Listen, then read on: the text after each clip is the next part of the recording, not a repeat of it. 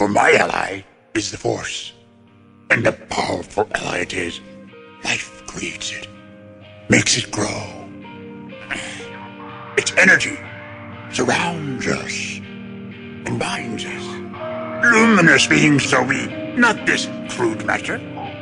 You must feel the force around you. Here, between you, me, the tree, the rock, everywhere.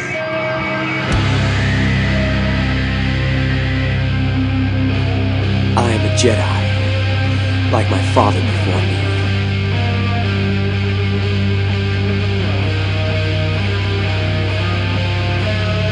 You don't know the power of the dark side.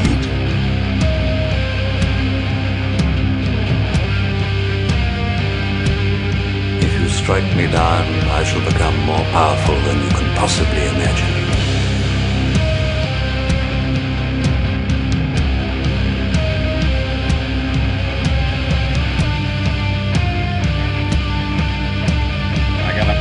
Feeling about this.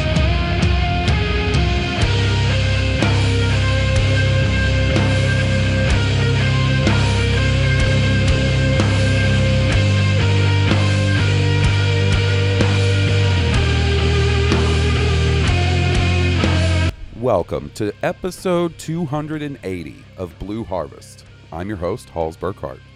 And I'm your host, Will Witten. And welcome to perhaps the most news filled episode of Blue Harvest since the podcast inception.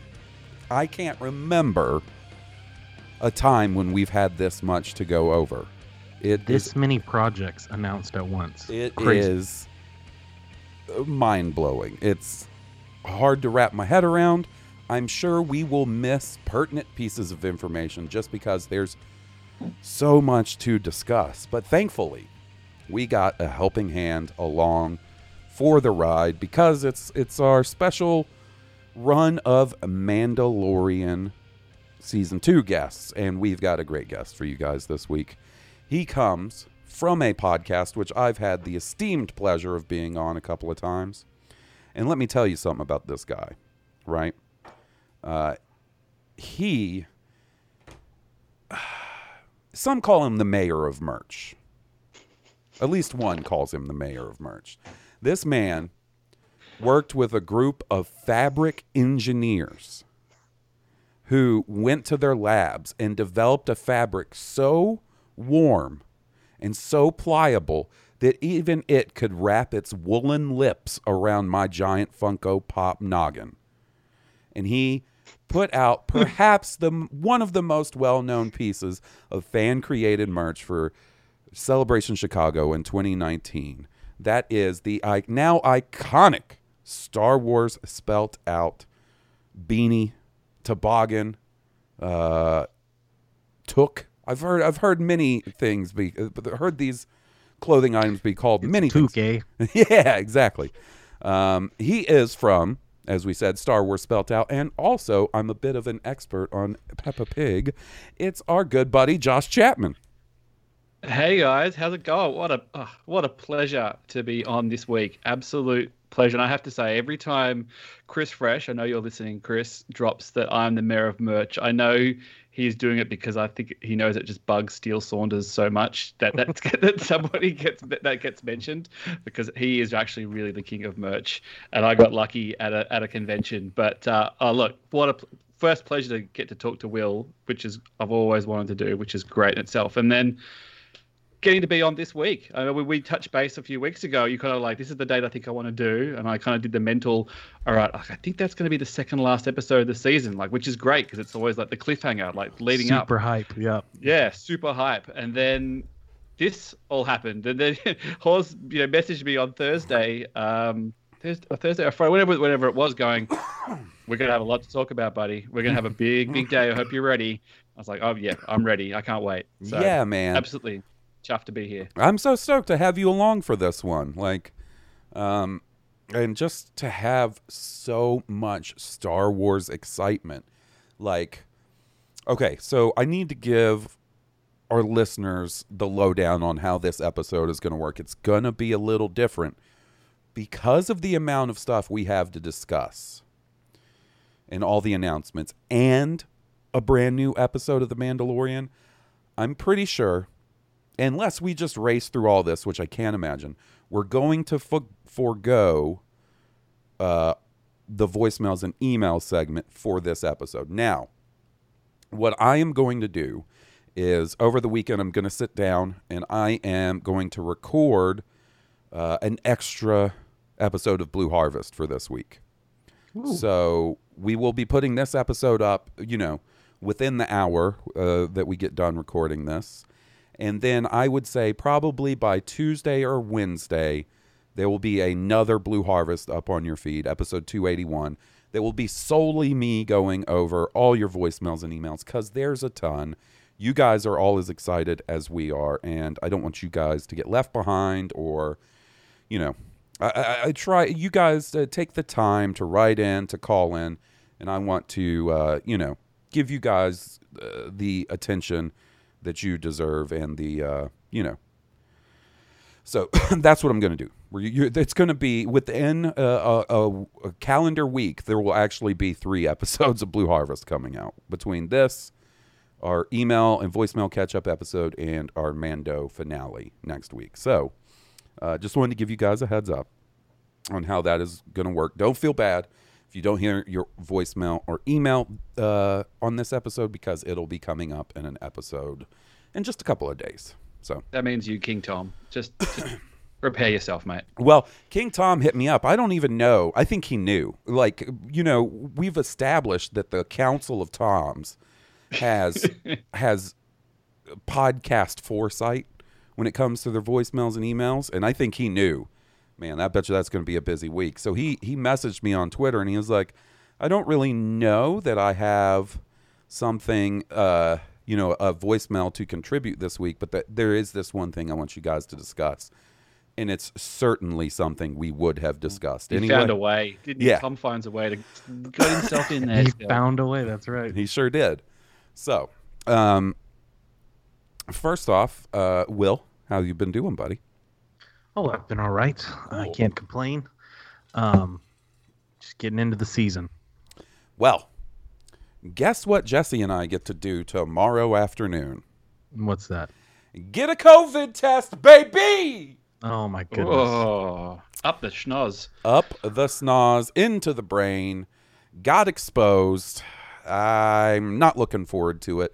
Been anxious about it uh, most of the week. So that's what I'll be doing tomorrow. um, Yeah, I never had one. Cat, my partner had one when we were sort of in the throw of it down here in Australia, but I managed to to avoid it. So if I had to take one now after everything we've been through and sort of being COVID free for a while, I'd be pretty annoyed that I've gone this far and then copped it right at the end. I Well, America decided the COVID peak was so nice they wanted to do it twice. They wanted to roll it again. Yeah, yeah, and uh, I gotta say, Josh, I've expressed this to you know a couple of other of our Australian friends. God damn, am I jealous of what you guys got going on right now? Seeing Right. everybody being like, oh, you know, we can go to restaurants and it's not a life or death risk we're taking here. Yeah. Oh, look, it's don't don't get me wrong, it's absolutely great, but we did we did three Oh, hard yeah. months of lockdown. We were like five kilometer radiuses. You can't go outside past eight o'clock. Can't leave your house. You know, we're still doing masks in certain places. Uh, you know, we, we did it hard for a long time, but we, we're sort of reaping the rewards. So um, it, it's good. It's nice. It means Christmas is going to be pretty normal here, which is good. Um, you know, because it's it's summer here as well. We do summer Christmases. You know, down the beach. Yeah, I just uh, I wasn't taking away the the hard work and dedication. Oh, no, no, not at all. I'm just saying I But am jealous. I get a little conscious as well of just sort of, you, you know, because I know that my friends in other places are doing it hard, and you know, I, I spend a lot of time in the UK as well. I've got friends there in a similar boat, and you know, we're kind of here just like woo with our beach balls, having a great old time. Feel like that we're, you know, we're rubbing it in. So we, you know, we obviously are very thankful, but we're wishing the best for everybody out there, and hopefully we get. We're almost out. That vaccine's coming. Yeah, if Br- bruh, if I could get my hands on it right now, it'd be like Captain America signing up for the super serum. Like, put me in that machine, boss. Come Give out and all me. of a sudden you're like seven feet tall. You're like, God damn, this thing Yeah. works like Yeah. hell.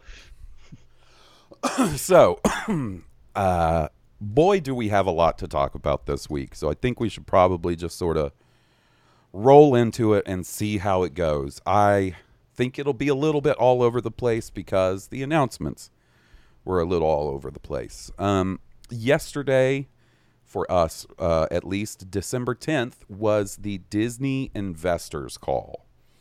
Uh, and this was something I, you know, was sort of aware was coming up for a couple of weeks, but didn't play pay it much mind because it's um it's not necessarily something that always pays off for us as Star Wars fans, right? Right. But the theme this time was like, hey, you like Star Wars, right? Well, no, this uh, thing was the theme for this was, hey, you like anything that Disney owns? We got something for you. Because while we will be focusing on the Star Wars stuff, there were Marvel That's- announcements and Pixar That's true. announcements and That's very true. uh, Is this the first one on video that they've done? Like normally it's just like Bob Iger on the phone, isn't it? Like the fact that we got this sort of slick video presentation was just off the back of of COVID, I suppose, that they could just all film it yeah, somewhere else. Like they're, they're normally just someone on the phone, aren't they?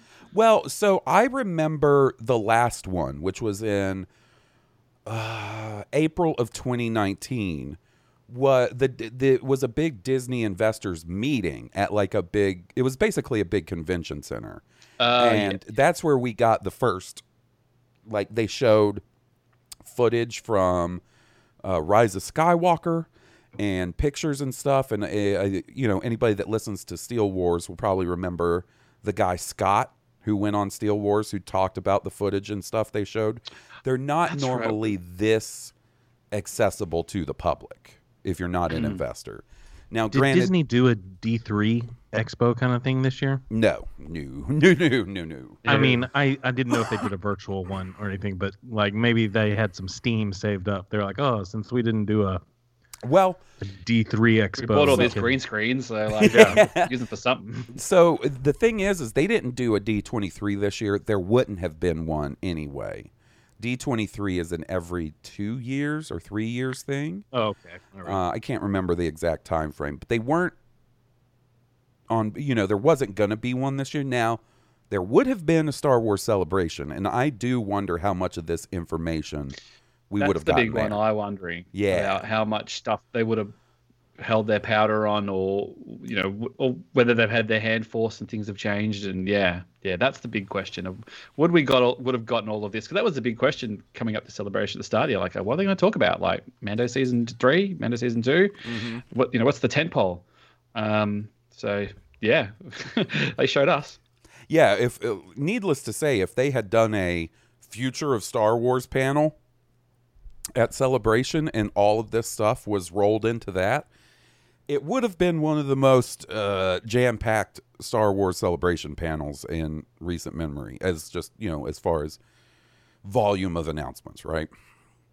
So, um, let's. I, I guess we'll just jump into it the whole thing sort of kicked off with Kathleen Kennedy talking about, you know, how successful um, they've been on Disney Plus, how well received The Mandalorian season two has been. They showed sort of a sizzle reel for this uh, season two of The Mandalorian thus far, ending with quite a bit of Boba Fett footage. Um, and then the very first announcement of new content was two Mandalorian spin-off shows. Um, and they she basically said that these shows are being developed concurrently by Jon Favreau and Dave Filoni and that they will interconnect with the Mandalorian and end in a massive story event. so, There's your Star Wars Avengers. Yep, yep, that's exactly. They're doing sort of an MCU thing on TV, or if you're a fan of like the CWDC shows that always do crossovers and then have like a big yearly event. Um, they're I was gonna say that. like the def- the Defenders when Mhm. they did uh, you know Jessica Jones Yes. and um, Mhm. Daredevil and all those guys. Yeah. Yes, very good pull. I didn't even think of that one. So, our two Mandalorian spin-offs, one of which makes me a little nervous, are Rangers of the New Republic and Ahsoka. Uh, the Ahsoka show, obviously heavily rumored uh, for a while now, now confirmed. Rangers of the New Republic. Um, I don't know that that was one that was necessarily, maybe it was, but not necessarily like in the forefront as much as like a, a rumored spinoff for The Mandalorian. The name never came out, did it? I guess because it's not a char- it's not like an Obi Wan or a Lando. You know, it's just like a title. So they, as soon as I came, I'm like, oh, that's interesting. Like at first, I was like, oh, is it a video game tie-in or something? Or like it's got like even the like logo is very kind of video game looking. Um, but yeah, that one kind of came from the blue for me. Yeah, that and so um w- well, okay. I'll be honest with you guys, going into this, I uh I try not to let this happen, but I got my expectations and my hopes up a little too much for a certain announcement, and that was the Boba Fett spinoff.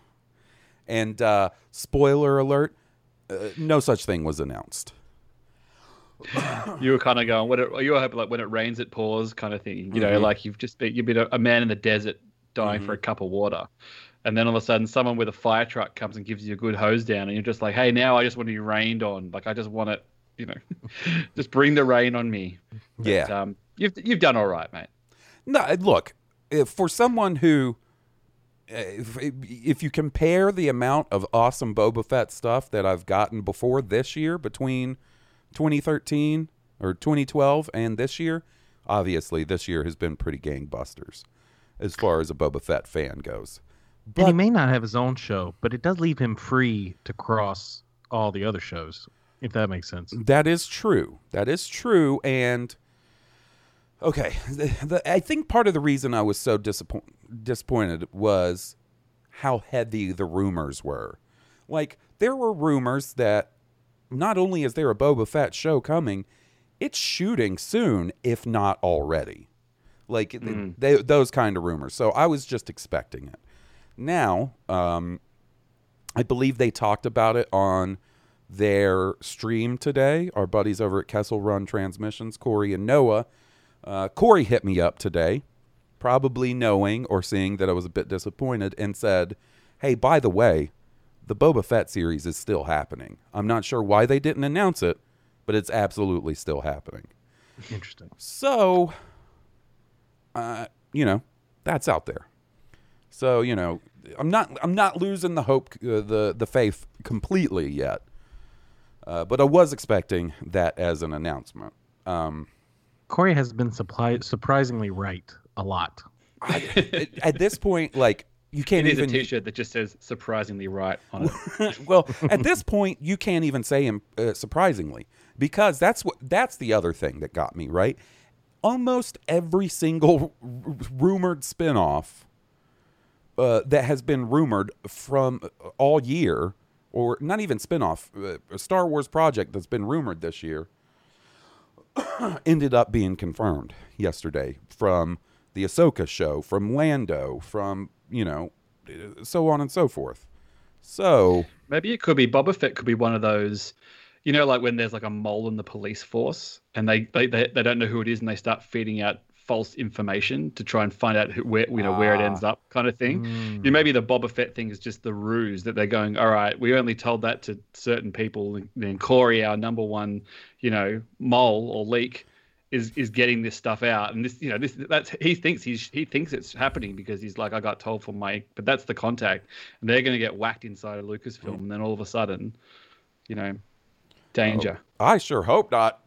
Man, that's Sounds brutal. like a movie script. yeah, That- that's that's gonna think be the, the. cool uh, thing. go ahead, Oh, so you go, man. Oh, I was just gonna I say that's the oh the um the plot of Andor is gonna be like leaking out Star Wars movie or Star Wars Disney Plus pitches. Catherine would be so disappointed if that was the case. Um, I was just going to say the cool thing about this Rangers of the New Republic Ahsoka thing running concurrently with Mando is that potentially anyway that you you've got you kind of can expand the galaxy story of what's going on right now into two, like two different complete areas. Like Mando's kind of in the outer rim underworld. I know it's kind of opened up more in the second season, but then you've got like if the New Republic, if that Rangers of the New Republic actually is focused on what's going on in the New Republic, it's like great. Well, we can find out what's going on right over there, and then Ahsoka is this other thing where you know it's more the mystical side of what's going on with the Force and the Jedi's and and all that kind of stuff, and you kind of got these sort of concurrent stories going that are telling an even bigger picture that you probably can't just do with Mandalorian because it's still ultimately, you know, the plot of the Mandalorian is him and, and little Grogu. So Yeah. it's a cool way to really expand out like everything that's going on, not everything, but lots of stuff going on in the galaxy at this time because it's just, you know, it's such an interesting time. It's like just give me more, you know, tell me more what, what the Republic are up to at the moment. Yeah, and and you can see how I feel like in The Mandalorian currently, so many seeds have been planted this season, sort of towards what I imagine the end game of this series to be. You know, with them constantly talking about Mandalore and Bo Katan looking for the dark saber and wanting to take back Mandalore. I can almost kind of see how all three series converge with the New Republic, with Mando and Grogu and Ahsoka, like coming together Yeah. towards this it- goal of you know reclaiming. It also means if if the story of Grogu, you know, who's ultimately tied to the story of the Mandalorian, like if that wrap, wraps up at a natural time, we don't have to leave this galaxy. You know, we don't have to leave this story. You know, if it turns out that Mando after four or five seasons is like, well, the story's done. You know, we can still continue in a way with these characters and find out what's happening, and the story can kill, still go on with other characters and other shows. Yeah. Yeah, and it's an exciting prospect because I know personally I'm not a huge fan of those CW DC shows, Arrow and and Legends of Tomorrow and Supergirl and et cetera, et cetera. But I get awfully jealous when I see them doing the big crossover events and think, man, that would be cool if we got that in Star Wars. And it looks like that's what we're getting.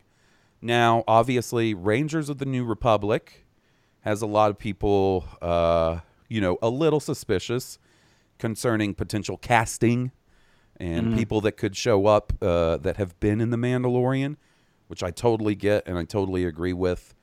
You know, uh, I I do carry a small glimmer of hope because they didn't announce any cast for that show that maybe things will turn out to be okay because uh, I want to like I'm so excited about the idea of these three shows interconnecting and leading to this big event that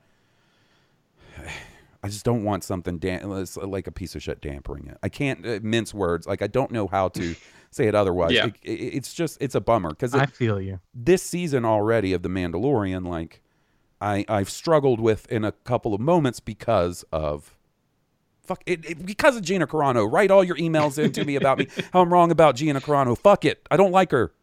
She's a piece of shit. Yeah. Yeah. And at least they've got they have kept it nice and vague at the moment. And like I said, if, if it is a location story thing and it is inner systems, then there's no reason that she needs to be there. And like why go out of your way to create trouble for yourself, Lucasfilm? Seriously, you don't Yeah. need you don't need Yeah, it. You like, don't need she's- to. She's helped the Mando all she really needs to. She can stay as the the marshal on her backwater planet, and you know, be happy. That's fine. Marry Bill Burr and then like whatever. Um. So yeah, you know, it's And I was wondering if Bill Burr would be on the Rangers of the uh, New Republic. I wondered if that's why they cut him loose with a fresh slate. I don't know, man. I mean, you know, I think besides Cara Dune, you can watch this season and see a, a couple of potential people. Maybe Bill Burr is one of them. I would think. Um, damn, I always forget his name. His his handle on Twitter is bitter Asian dude. Oh yeah, I know. Um, He's the ah, The X-wing pilot. Yes. that's not David Filoni. Paul Sun Hyung Lee. Um, you know, he could be featured pretty heavily in this. and I think that would be pretty rad. That would be cool. Um, it is like um you know like josh said y- you know the mando you you get to see he's basically a fugitive you know he's living outside the law and off the radar and it would be cool to see you know rangers of the new republic what's going on above above the table you know Yeah. on, uh, uh, politically as well in the galaxy as well because you don't really see any of that going on you know that the galaxy's kind of in shambles, but you just you know only through reference. and they're trying and trying to do it by the book. You know what I mean? Like they're going, we got to try and get order back, but Yeah. we can't be, act like the Empire. We can't just go in there and crack heads. Right. We've got to find a way to do this in a way where people are happy to see us, and not just like you know, it does tie into this when we get to the Mando episode of just you know, same shit, different cloth kind of thing. You know? Yeah, after you beat the shit out of the Nazis, you're like, okay, time for some good cops. But then nobody trusts the good cops. Mm. And Absolutely. like, it, so the thing is, with Rangers of the New Republic, my big question is, like, how do you do a New Republic focused show set seemingly so closely after Return of the Jedi by you know just a handful of years, um, and not? I mean, I don't think, I don't even know that any of these characters would show up, but like, how are specific? I think most importantly, how is Leia not a factor? Right? That's exactly like get out of Yeah. my brain because that's exactly what I was thinking. like how like of all the characters, like Leia, you would think would have the largest hand or or screen time or you know just just value as far as a character within that story. hmm Yeah, and You I know, mean, Luke can be doing his own thing. Hans obviously can be doing his own thing, but you know, Leia. exactly. And you know, I like I said, I don't foresee, I don't foresee Leia showing up in the show, but I don't know how her presence within the New Republic isn't a story element. You know, like mentioned from- or or something to that effect. You know. from what we know from the sequel trilogy, right, she tries to weigh, raise awareness of the First Order and is pretty much blacklisted until she's, you know, finances the resistance through Right now, that, alternate means. Doesn't she get outed as Vader's daughter at some stage as well, and it kind of kills her career? Yes, that that all happens in the Claudia Gray novel Bloodline, which is not is is only a few years before The Force Awakens. So I don't necessarily envision any of that stuff happening. In fact, I would imagine at the time Rangers of the New Republic is set, uh, you know, she's pretty entrenched in her political career. Things are going seemingly well. Ben Solo is born. I don't think he's off with Luke yet. Uh, I'm a little hazy on that. Um, you know, her and Han are still together, et cetera, et cetera. Uh, now, I do wonder, with it being called Rangers of the New Republic, we could be sort of in a Mando esque situation where you're dealing with like a a group of commandos or something, New Republic commandos off on missions, maybe combating Imperial remnants or something. It doesn't necessarily have to be, you know, focused around Chandrila and the the core of the New Republic and stuff. Yeah. So I guess that plays into the like how involved would Leia be? If these are just some grunts on the ground kind Right. of thing, well, they're not going to be dealing with you know the name Leia might come up once in a while, but it's not like she's going to be there barking orders every week. Yeah. And then so you see her on the HoloNet, but you never met her in person. Right, Yeah. right. And so then with Ahsoka, like I think Josh nailed it, that is their uh, opportunity to explore the more mystical Jedi side of things because besides Obi-Wan, we seemingly well, oh my god. We'll get there. we Oh my will God. go. Yeah, we, there's so much to cover. okay, so besides Obi Wan, you know, none of these Disney Plus series have seen seem to be super focused on Jedi and Force stuff. Well, now this is this is the show where we're going to get that. Obviously, that's going to be an Obi Wan, but that's a mini series. It's a you know, it's an event Special series. event? Yeah, special event series. Um, and Which is, possi- co- which is code for saying Ewan, like Ewan's one and done, guys. Don't Yeah. keep asking him after this. All right. Yeah. He's come back. Leave the man alone. Let him ride his motorbikes, and just leave him alone. Because Yeah. that's what he loves to do. Yeah, let him make some money after his divorce. Because I saw this funny tweet going around today that was like, "This is my favorite twil- trilogy in Star Wars," and it was three different headlines, and the first one was from like 2012 or 2013. And it was like, "Ewan McGregor is tired of seeing Star Wars merch" or something like that.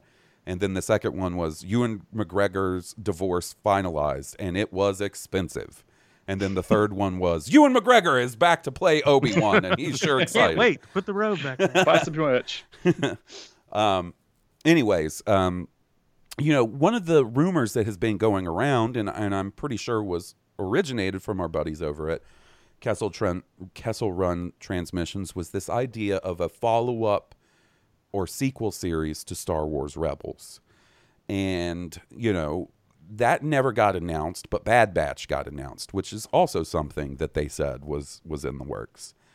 And since then, they seemingly constantly get hounded for information about this Rebel sequel series. It seems like that is something people are very into the idea of. And it's really cool. It's cool to see Rebels have this sort of ongoing legacy that people are interested in. Well, I kind of wonder if the Ahsoka series and the quote unquote Rebel sequel series are one and the same. Dude, that's that's exactly what I was about to say. I was like, if you're gonna do a sequel to Rebels, you know, a lot of these things on Disney Plus are getting popular with an audience that might not have gotten into the animated stuff and may not get into the animated stuff.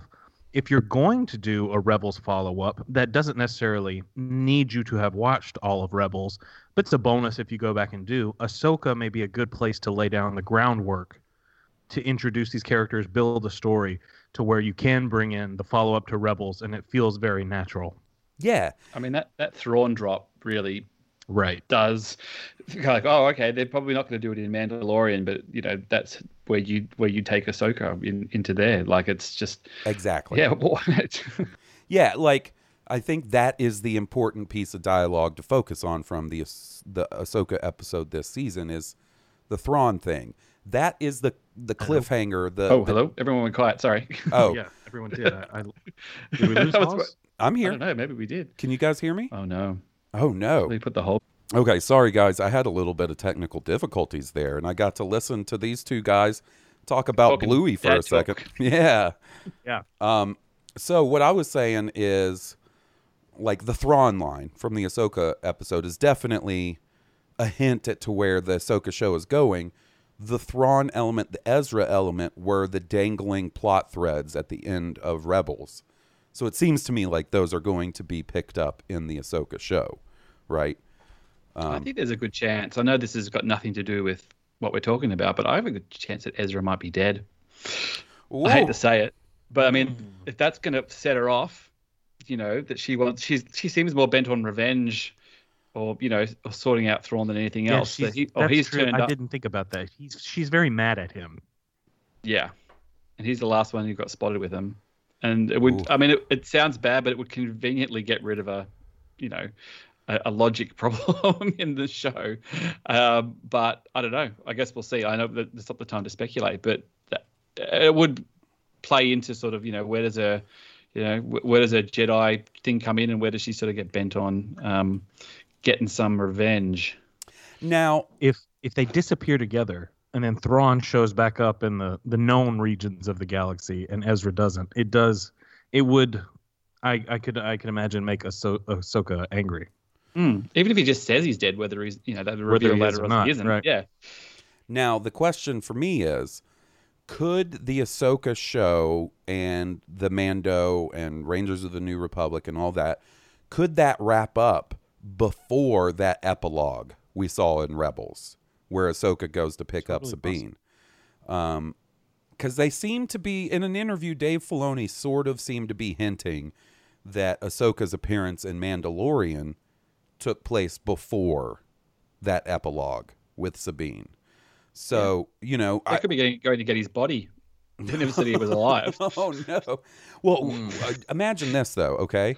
Imagine Mando ends and Ahsoka does take Grogu with her. And you know how we see her get off that ship to pick up Sabine. What if little Grogu is just off screen hanging out in that ship waiting to go off on that adventure with them? And then I Or guess she's she's taking Mando and Grogu to somewhere safe. Just like, right, you're his protector. You're his Oh. fa- your your clan is his protector for the next however long.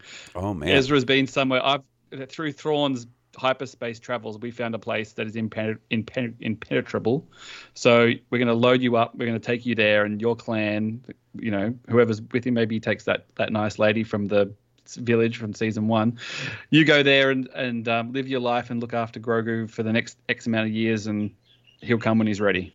Have I just spoiled the Ahsoka show and the Mandalorian? Oh, man. just like that. Maybe. I mean, there's so. I mean, it's so wide open, and the possibilities are seemingly endless at this point. Like, you know, uh, It- the lifespan of one of Yoda's in the the baby uh, of Grogu, you know, it would take generations to be his caretaker. You know, you would have to create a house, a house of you know, Grogu. house of Grogu. yeah, House Grogu. Um, so yeah, I, I think there's a lot of interesting opportunity for storytelling, and you know, I think it's safe to assume, like she said, that they were developing these spin-offs concurrently. So I feel like probably Favreau is in charge of Rangers of the New Republic, and Filoni is in charge of Ahsoka. Like, I don't Makes think sense. that's a giant stretch, you know, No. to assume. Do you think Filoni might direct the whole series? I Um, don't. I doubt it. I just. It's a feel lot of like work, but He's got his fingers in so many pies. mm, it is tough. he's to like say. a. He's like a movie director these days, right? hmm Well, no, no. I mean, he's he's he's pretty solely involved in Star Wars, and Oh, really? yeah. Now, um, you know, with I thought he was still in the Marvel world. i- i- no, at you're some- thinking Favreau. capacity. We're talking I am. Oh, I'm sorry. I got mixed up there. Yeah, I mean, you know, I I feel like Favreau's involvement with Star Wars will be pretty in line with what it's been right now. You know, probably writing the following seasons uh, of Mandalorian and you know probably Rangers of the New Republic, directing an episode here and there. But I don't know that he would necessarily direct every episode of a season. He seems to really enjoy the collaborative effort uh, with all the different directors and stuff. Um, now with Filoni directing every episode of Ahsoka, like maybe, maybe this is his big shot at really mm, steering done his something. apprenticeship, and now hmm Magnum opus. the magnum opus. Yeah. Um, yeah, I don't really know about that. Um, so after announcing this, they sort of went into um, a bit of the technology, you know, that we're so familiar with now from the Mandalorian, the volume or stagecraft by L- ILM, as they're calling it now.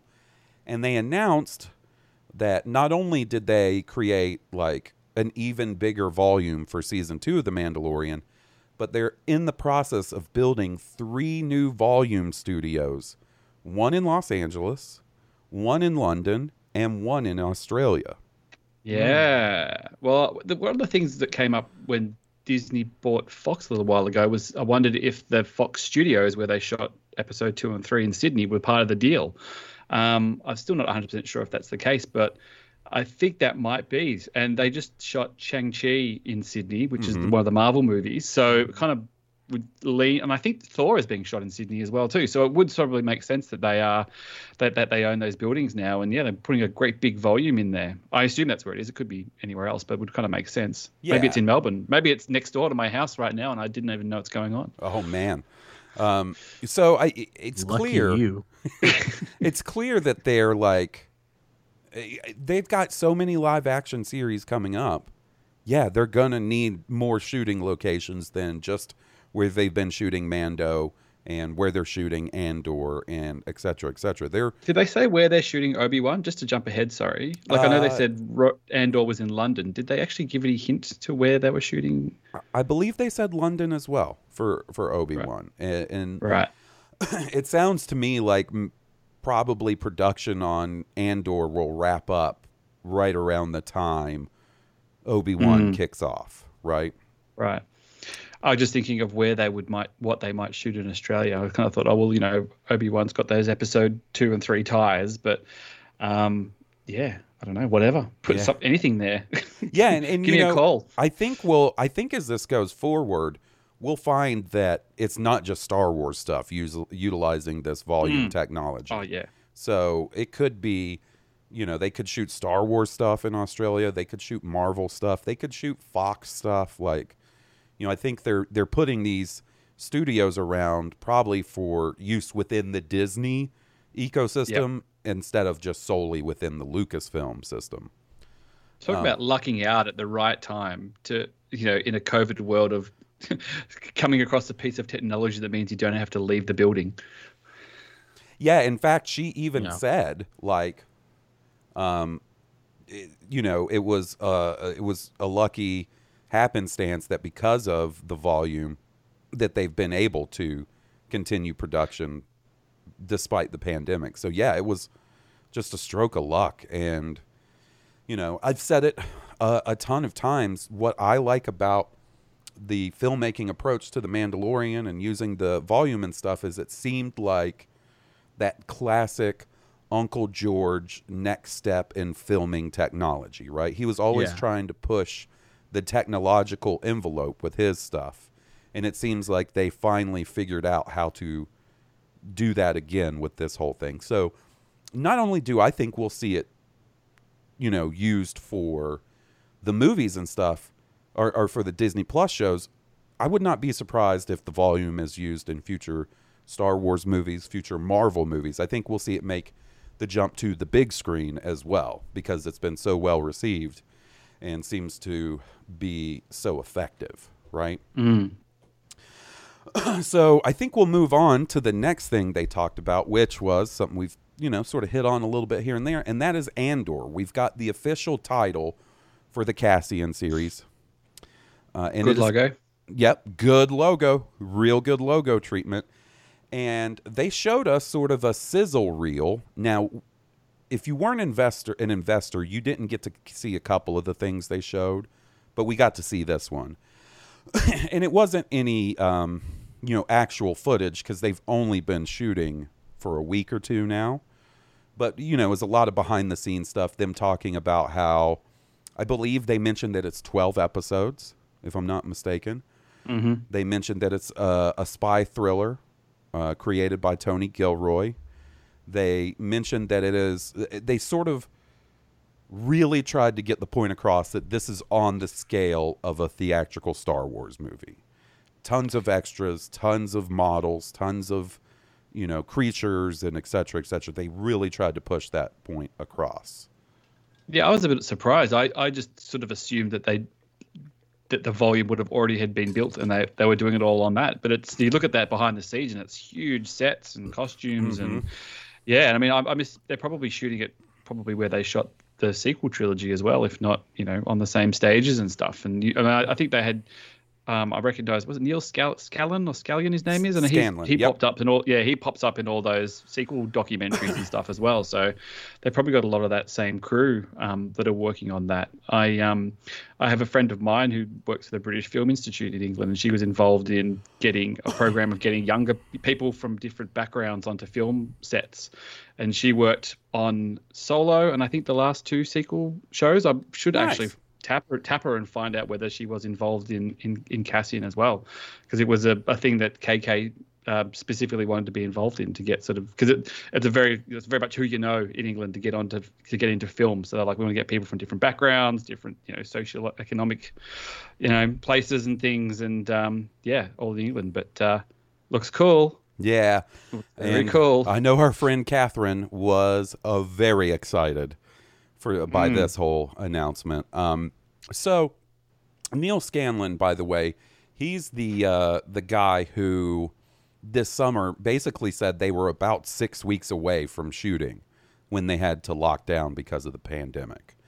So, you know, this has been in the works for a while and I do kind of wonder, you know, this is this is no sort of rumor or anything that's out there, but I was kind of thinking because of this the scale of this Andor series, um, if at some point it was considered to be a movie, right? Because, you know, I, I do fully believe that had Solo done better at the box office, we would have seen a lot more sort of character focused movies. And with as popular and as successful as Rogue One was, I could imagine that they would have considered that at some point. And then maybe once Solo tanked or didn't do good at the box office, I guess tank is a little bit of a harsh term, but maybe that's when plans changed and they decided to turn it into a series, much like Obi Wan, right? We know Obi Wan was at a, at, at one point going to be a movie, right? Mm. so that that does make me wonder if that was what was going on with and- Andor, just mainly because of the scale that we saw in this behind the scenes thing. Um, but it looked cool. And another thing to note is they, uh, any time that it was something that's not going to be multi-season, they describe it as an event series, like they did with Obi Wan. They didn't use that term with Andor, so that to me may, maybe signifies that we're in for more than one season. yeah, I hope so. It's it's Um, it's rich for story and or I reckon it, it's just that I think it'd be that good trend sort of doesn't even try to become a government, try to hide being a government anymore. You know what I mean? Like it's just like, nah, we're just totalitarians now. We're just sort of kicking heads and doing things like Mhm. that. Like I think that would be quite interesting where it's sort of, you know, the pivot has sort of changed and and like this sort of birth of rebellion area. And yeah, I think it's really good in that sort of, you know, gritty spy. You know, you don't know who to trust. Mhm. You don't know who to, you know, senators and you know having to go do secret meetings and all that kind of thing. I think it'd be really cool. And uh, if I'm not mistaken, they also mentioned that it's coming in 2022. That's the other piece of pertinent information. Um, kind of figured it wasn't coming next year with them just sort of getting it off the ground. And they also mentioned, we forgot to hit this um, Mando season three, or the next chapter of The Mandalorian, is coming Christmas 2021. So, you know, a little later, Only series next year then. So that, that'll be the only Star Wars series next year. uh, Bad Batch. as live action. Bad Batch. Right, yeah. right. Right. Um, So similar to this year, then we'll get one sort of Clone Warsy thing and yeah. and one Mando season. Yeah, And you have to imagine some of that's because of pandemic reasons. They're getting started later on season three of The Mandalorian because of that stuff. Um, but I, I will say this after next year, I do not see how it's feasible for it to only be two Star Wars Disney Plus things in a year, right? Like with Yeah. all Yeah. of this announced. Well, okay, just think about it. For 2022, we already have confirmed Kenobi or Obi Wan Kenobi and Andor. Undoubtedly, you know, more Mando or one of the spin off shows or whatever.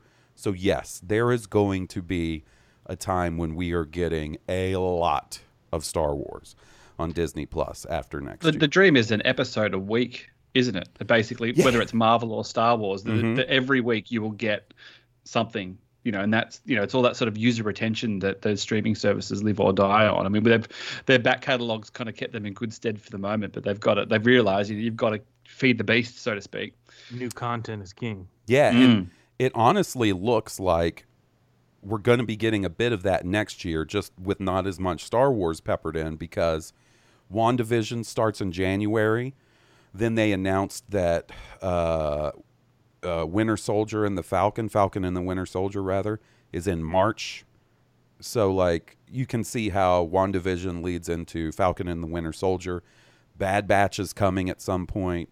Loki is coming some point next year. More Mando. So it, it does, like Josh said, seem like they are ramping up to like if you are one of the people that if you're part of the Venn diagram that like Star Wars and Marvel stuff, like Disney Plus is going to be something you can't replace. Like you have to be subscribed to Disney Plus because it's just going to be a steady stream of content between the two uh, franchises and all the stuff. I wouldn't have to rely on the um, all the direct to video Disney cartoons that my daughter watches, like Lion King two and you know uh, Cinderella four and all those ones that she loves. it's just like that's where we get.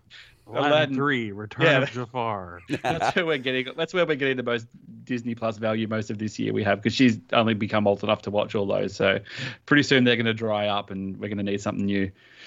Yeah, and I mean, eh, it's going to be there. There, and and I I think you know, uh, it's just a matter of time, and it's going to be more stuff than you can eh, than you can feasibly like keep up with, especially if you're a, like think about like our friends over at the Geek Dudes and over at the Sith List that cover stuff besides just Star Wars. Like, holy goodness, they're gonna have a lot to talk about in the next few years, man. That's true. And there's still movies and stuff as well. Like it, yeah. it's like it's just going to be. It's, it's an interesting period of time now where it's sort of like it's just the the content saturation level's getting to a point where I, I just don't want to live in a world where I have to choose. It's almost like you know when um. It might have been different for you guys here, but like Mandalorian, I think the last episode or second last episode, The Mandalorian came out in Australia the night The Rise of Skywalker opened. And I Oh. remember that. And th- so I sort of watched that episode of Mandalorian and then got in a car and went down to the, to watch the, midnight premiere and was like going, wow, this is this world where there's just double saturation of triple A Star Wars all happening at once. Like we, we could be there at a point where it's just like, do I have to start choosing between stuff? buddy it's not the same thing but yesterday was a very similar situation for me because around three o'clock um, jesse had her big end of school year presentation to finish out her her training program she has her big group project and they were presenting in, on zoom and you could sign up to go in and watch so i signed up to go and watch and support her her group did great by the way they won it was a competition and jesse's group Nice won work, Jesse. and like I know I'm biased, but I'm pretty sure it was all because of Jesse. We all Um, know it was. And then like their presentation ended and right as their presentation ended, the Disney investor thing started. So I went from that stream to the Disney stream, watched a whole bunch of shit I didn't care about leading into the Lucasfilm segment. The Lucasfilm segment ended and then I immediately went over to the Video Game Awards, something else I'm super interested in that had a lot of reveals. So it was just boom, boom, boom, announcement, trailer, announcement. But you know what I'm saying? Just all this stuff I was mm. interested in. Then I had a few hours rest and a new episode of The Mandalorian, all in one day. It was overload. so yeah, I mean, it- it it may change at some point when Disney decides they want to start squeezing the money back out of the theater. But right now, you know, the theater is out of commission, so I feel like they may be like trying to create a bunch of content for all the streaming service Oh yeah. in in any way you can, trying to keep people connected and and expanding their subscription base because you know if you can't make money in the theater how are you going to make money if you're an entertainment business you know Yeah. and and you're not going to make money from par- There- amusement park visits Yeah, exactly. There's no doubt that what we saw yesterday, be it from Marvel, be it from Star Wars, be it from National Geographic or any of these other things they own, a lot of this was a response to this year. There's no doubt Oh, about it. There would have been a board meeting where they all sat around and went, "This cannot happen Mm-hmm. ever again. If we have to put a great big dome over Disneyland like Simpsons movie style."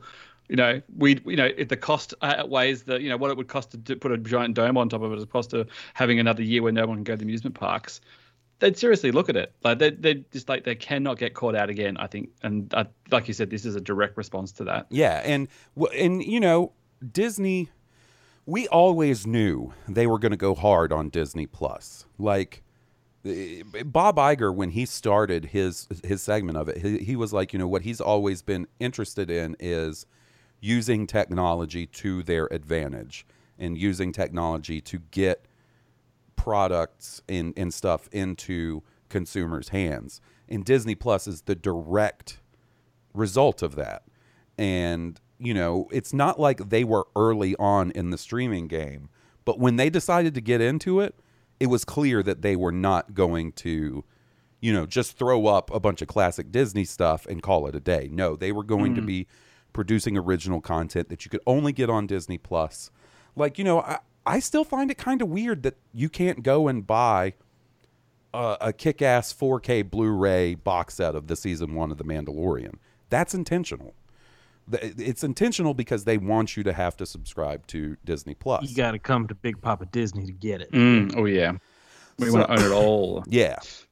So, um, you know, I think I think what they want is I think they want their big movies in the theaters when it's when it's a, you know, a thing that we can do again.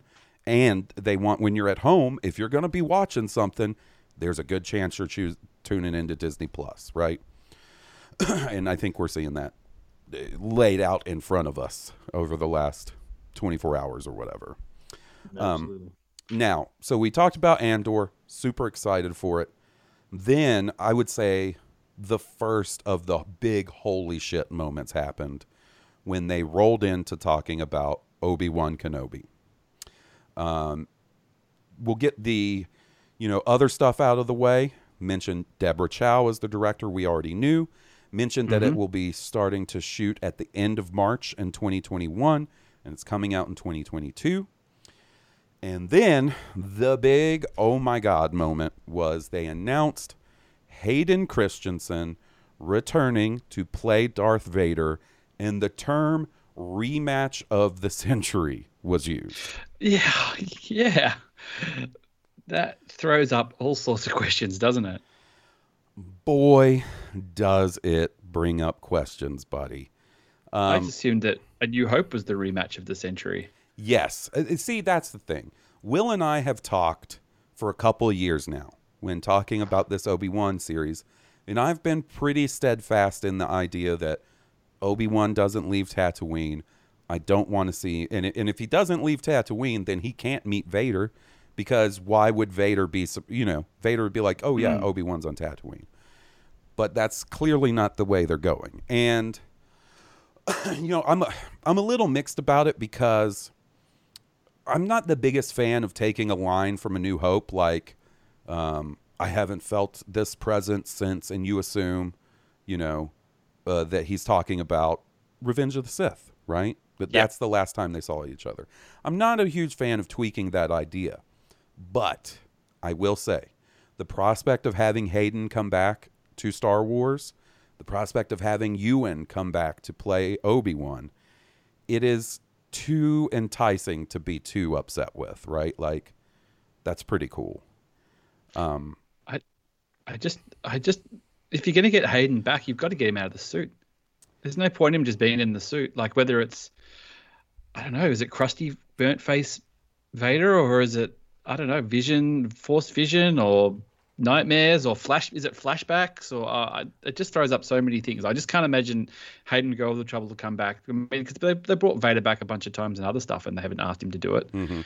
Um, I- so there, there must be a little bit more meat on the bone for him to want to come back. So I think we could be in for a few things, right? I think we could be in for Hayden in the suit, obviously, because they kind of implied that. I think we could see him without the mask on in his meditation chamber or in a Bacta tank or something like we saw in Rogue Yep. One. And I also don't think you can't discount the idea of at least uh, a couple, uh, one or a couple, maybe Clone Wars era flashbacks with, you know, Obi Wan and Anakin together pre Vader. So yeah, I, I think you're right. I think you don't bring Hayden back just to shove him in the suit for the cool, like to be like, yeah, man, it's it's Hayden in the suit. Trust us, you know.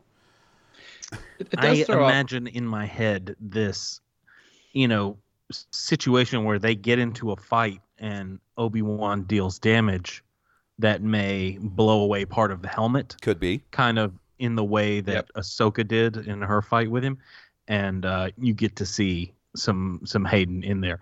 But yeah, like the meditation chamber, maybe even in a like he reaches out with the Force, and you see scary yellow-eyed Anakin, like Darth Vader, before he got messed up Yeah. in in in the in the with the vision or whatever Yeah. Obi Wan. Um, Do you think that sort of he'd be that you know ten years removed from Revenge of the Sith, Obi Wan Kenobi could dispatch you know half man robot Darth Vader pretty easily. I always got you know like he's sort of you kind of go oh well by the time a New Hope rolls around like he's an old man all right he hasn't quite got the skills that he used to but I don't know maybe I'm getting too playground talk here who can beat who in a fight. Well, uh, I'm you know, overthinking it. I Vader think- says in A New Hope, the last time we met, I was, what's the line? I the was, learner. but the learner. Now I am the master, right? Now I am the master. Yeah. So, look, I think I think, that implies that he bested him at least once again if they meet again. so. I kind of think for a New Hope to work and for them to assume that Obi Wan is dead, like I kind of assume that maybe Vader has to win this fight and not kill Obi Obi Wan, obviously, but at least assume that he did or Yeah. something, you know. Mm. um, and then you got to, you know, you can always take the angle of like, Anakin is fucking filled with rage at this point, so he's feeding off that. Soon. Yeah, and consumed with revenge against Obi Wan. Like, you know, the last thing we see, one of the last things they that Anakin says to Obi Wan before they start fighting is that he thinks that Obi Wan turned Padme against him. So yeah, I, I think, you know, you can always lean into that Sith Lord feeding off of anger and hate to fuel their power type thing to to have him match wits with Obi Wan. Um, I like the idea that he that you know he fight this the catalyst of the series that he finds out that Anakin's alive. That he just assumed that he burnt to death on that mountain. Yeah, And then maybe he's been hiding in Tatooine for 10 years and the Empire finally gets around to, you know, ca- showing up in Tatooine. You know, he's never had a boo from the Empire at that time. He doesn't really know what's going on. All of a sudden, it's the Empire, there's footage and he's, I don't know, he hears about Darth Vader or, or you know, he hears the name Darth Vader or the Darth Lord of the Sith and he kind of jerks him into, like, I've got to investigate this a bit further, finds out Yep. it's Anakin. He's like, all right, well, I better go deal with this because it's only a matter of time before he finds me here and finds Luke. So I'm going to actually proactively get ahead of this problem and hunt this guy down. yeah, I That think makes a that's lot of sense. I think that's probably what's going to happen. Now, what's interesting is they showed a reel to the investors that we didn't get to see.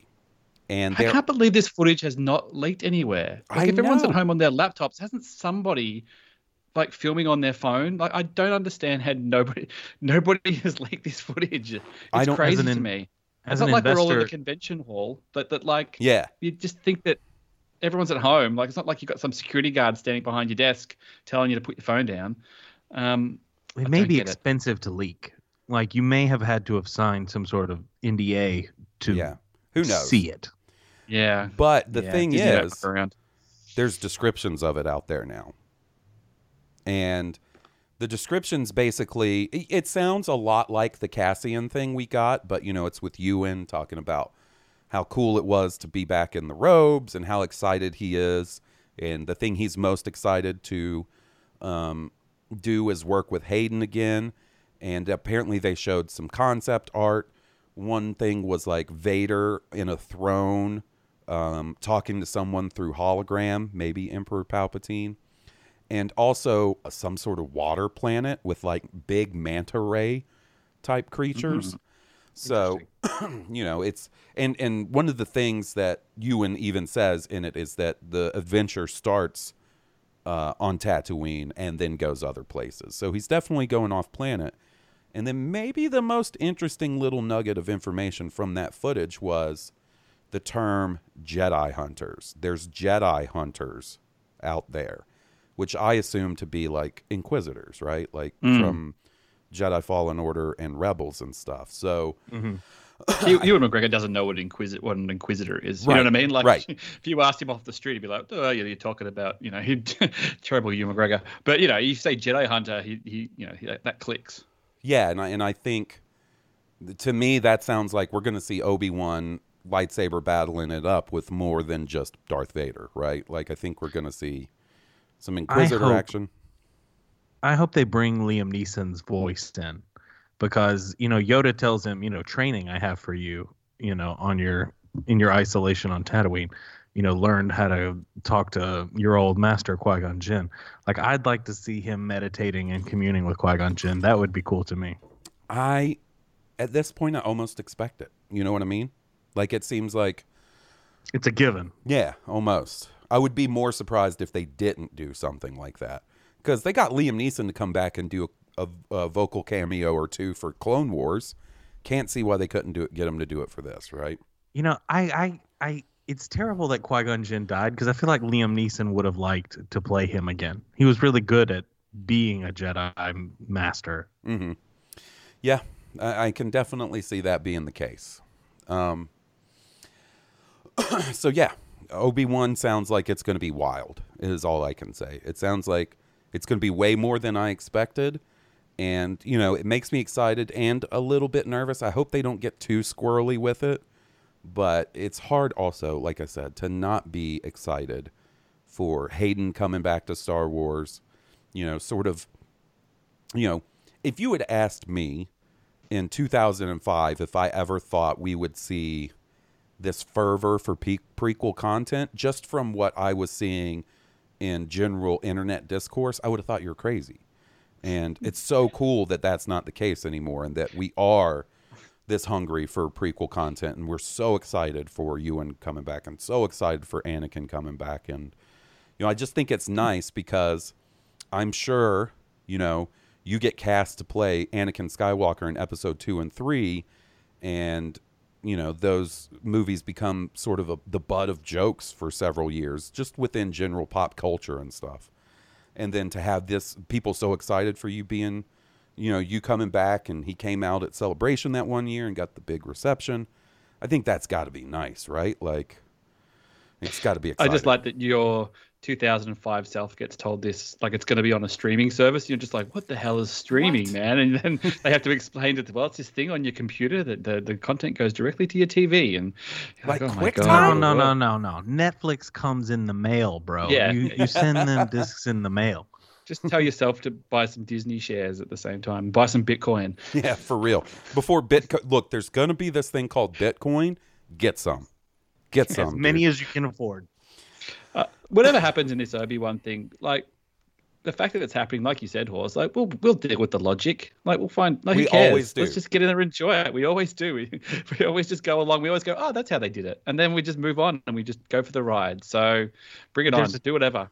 There's a team of writers, you know, at Disney. They're more more skilled than us that are going to Yeah. take care of all that. yeah Yeah, who would Yeah. have thought of this? Of course. So, um, all right. Next up, after the two Mando spinoffs, after Andor, after Obi Wan Kenobi, we got our first look at the Bad Batch, uh, and we actually got a trailer that we got to see, and it looks like Clone Wars season eight. It is more Clone Wars styled animation than say Rebels or Resistance. It looks very similar to the Bad Batch episodes we got from season seven of the Clone Wars. It looked cool. You know, the clones aren't necessarily my favorite jam in Star Wars, so it's not like 100% up my alley. I do think the concept of, you know, this sort of off kilter group of clones is cool. It looked neat and it had a pretty cool cameo from uh, Grand Moff Tarkin in the trailer, and that was neat to see. Um, but yeah, it was it was just generally a cool look at uh, at Bad Batch. I'm looking forward to it, but it's not. I mean, when you get all this stuff announced, there's got to be some stuff you're not as excited for as the other stuff, right? Right. Yeah, like I, I don't mind Clone Wars. I'm I, I enjoyed the last season and, and stuff, but I, I do like I find it fascinating. Like it's like the immediate post Order sixty six world. Like, what does that look like? What do the clone troopers do now? Do they fa- start phasing them out? Like, do these guys did these guys kill any Jedi's? Did they not have their chip work? Are they looking at all the other clones going, "What's wrong with you guys?" It looks like that they're still on. You know, they're working for the Empire, going on missions and stuff. So it's that sort of like, oh, it's just are we the good guys? Are we the bad guys? Like, Mhm. what are we doing now? Like, I think that and just kind of telling that story um, straight after Order 66 from from the Empire's point of view, or it, I think that's yeah quite interesting. Actually, we haven't really seen that. So Yeah, yeah, like cool. Yeah, and uh, that was the kind of surprising thing to me from the trailer. I guess I just assumed when it was announced that these guys probably defected, you know, from the Republic or the the Empire. But it looks like at least to start off, they're part of the new Empire. It seems like hmm. so. They're loving it. Yeah. They're having a great old time. Yeah, and we even see like a big hologram of Palpatine during his announcement of the formation of the Empire and stuff. So, yeah, I'm, I'm that is the most fascinating part to me is is how they're going to deal with that and and how the story is going to progress from there. I'm a big fan of the Clone Wars style of animation. I think you know, it's my preferred of the ones we've got um from you know the um the animated series. It's probably my favorite so far. I, I did like the look and stuff of resistance but there's just something about the links they took to refine that clone wars animation through the years that really strikes home with me so that's Yeah. exciting to me as well um Yeah, I I like the idea of the Bad Batch. Mhm. Like and and when I watch it, it feels like the A Team crossed with Rambo. I don't know. Yeah. You No, know, you're there's exactly a real right. A Team feel to it. yes this is Um, star wars' a team i think you're 100% right will I uh and but I really like them. You know, they all have a a, a different uh, Specialty. specialty. Yeah. yeah, yeah, exactly. Um, and you know, I, I it it makes me laugh, but every time I hear, you know, oh, the Bad Batch, they got their own series. I was like, oh, D. Bradley Baker just built a new home. You know, and- Yeah. New floor in his house. yeah, Yeah. right. He's going. He's going to see his ear, nose, and throat doctor. He's got. He's like, dude, I gotta be in prime condition. I got the Bad Batch coming up. Like, you got to check out these vocal cords and make sure everything's okay. I need a tune up. Let me change the I call oil. it, I call it paycheck because that's what it is. So Temuera Morrison's back cutting in my lunch, so I've got to like got to find something else. Um, so yeah, I think um, you know, I think it'll be fun, and and I'm looking forward to it. I'm looking forward to to pretty much any new Star Wars. So, um, okay, now the next thing they announced is something I am so damn excited for. It's something Will and I have been talking for years about. I know friend of the podcast Aaron Boyd has also said this is something he'd like to see and I can't believe they're actually doing it. And just because of the crazy amount of stuff we got, I feel like maybe it's been slightly overlooked or not talked about as much as other stuff right? but that is Star Wars Visions. Star Wars Visions is a 10 episode or, or a set of 10 animated short films done by different Japanese animation studios. Star Wars anime is actually happening, and I could not be more excited about it. It's about damn time.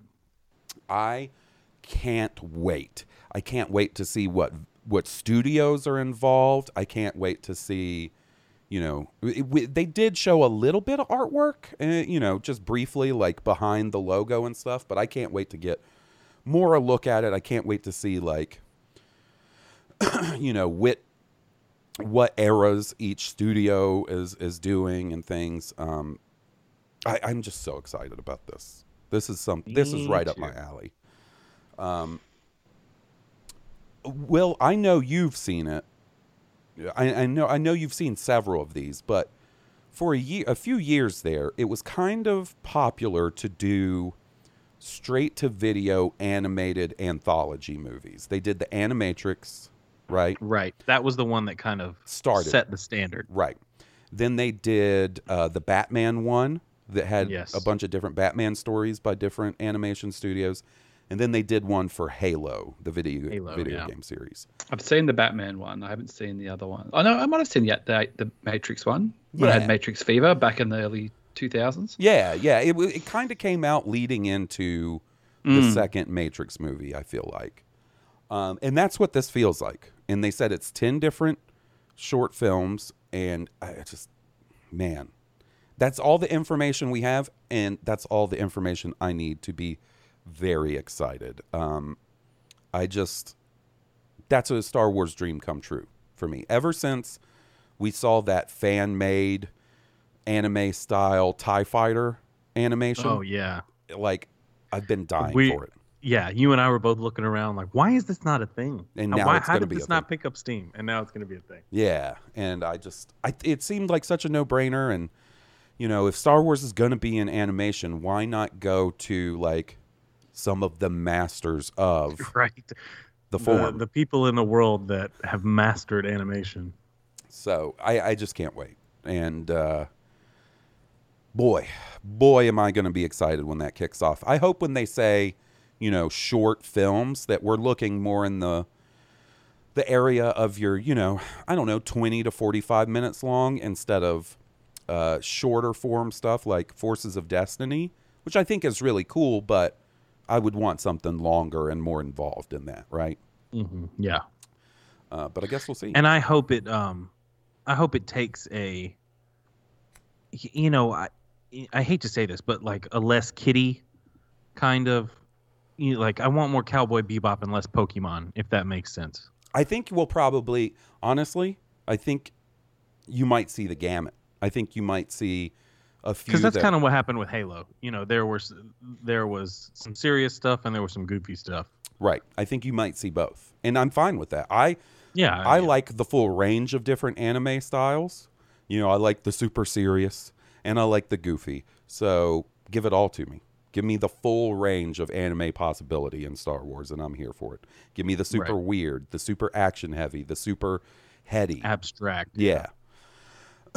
um, and then the next one they announced was Droid Story. Now, Droid Story, um, I'm not Tony quite sure. Daniels is back, baby. Yo, Anthony Daniel, talk about that paycheck, son. If you bought that book, like suckers, there's another chapter that's going to be like it's going to be the revised edition at Celebration 2022. You Yep. have to go to buy it all over again, Yep. or at least hear about it.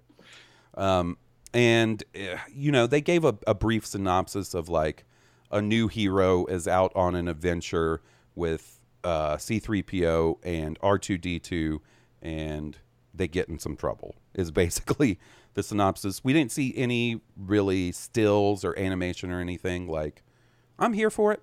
I'll watch it.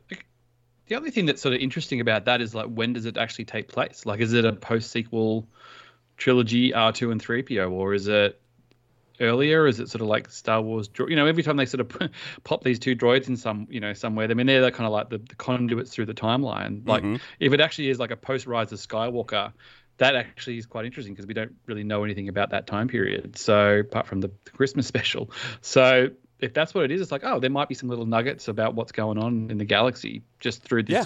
show, which I assume is for kids. So, Yeah, and, and I could also see uh, a similar situation where they do, uh, like you said, sort of a Star Wars droids, which was, you know, set before Episode Four, right before A New Hope. So it could be, you know, in this time between Episode Three and Episode Four, when they are, you know, maybe with Captain Antilles that we see get choked Yep. out by Vader. Um, you know, who knows? But you know, I'll check it out. I'm down for some R2 and, and C3PO. It's just once again, you know, had this been announced on its own, it would have been more of a oh, that's cool instead of a like, oh, that's part of this massive release of information and Yeah. gets kind of swept under the rug, right? Um and that's I'm just glad. Like I completely respect what Anthony Daniels had to go through physically and emotionally and mentally to be in the costume. I'm just glad that he doesn't have to be in it, and that I don't have to hear about him being in it this time. well, you'll hear about it again. Don't you worry. Will, if we can get you to go to Celebration in 2022, I'm going to take you to the basement of the convention center, and we are going to go into this strange room that just has a piece of paper taped to the door that says Anthony Daniels meet and greets, cash only, fifty dollars or whatever it is, and you Oh can my let him know. Goodness. Um, Was it hard being in that suit? Oh, I know it was. I hear about it all the time. But it don't worry about it. You go to any convention that he, any any panel that he's there, he, he'll let you know, regardless whether it's about it or not. But Right. good on him. Yeah, right. Um, now, then they went back to the live action. Now, also, uh, we're kind of skipping over it, but within this stuff, they also mentioned the Willow series that's coming. They also mentioned Indiana Jones 5 that's coming. And they also mentioned, a, I think it's called A Tale of Blood and Bone.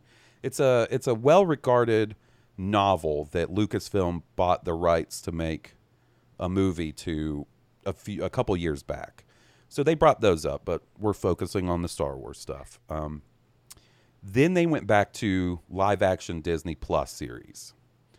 And the next one they talked about was another event series, and that is Orlando Calrissian. Uh, uh, show uh, being written and put together by Justin Simien, who is responsible for the Netflix show Dear White People.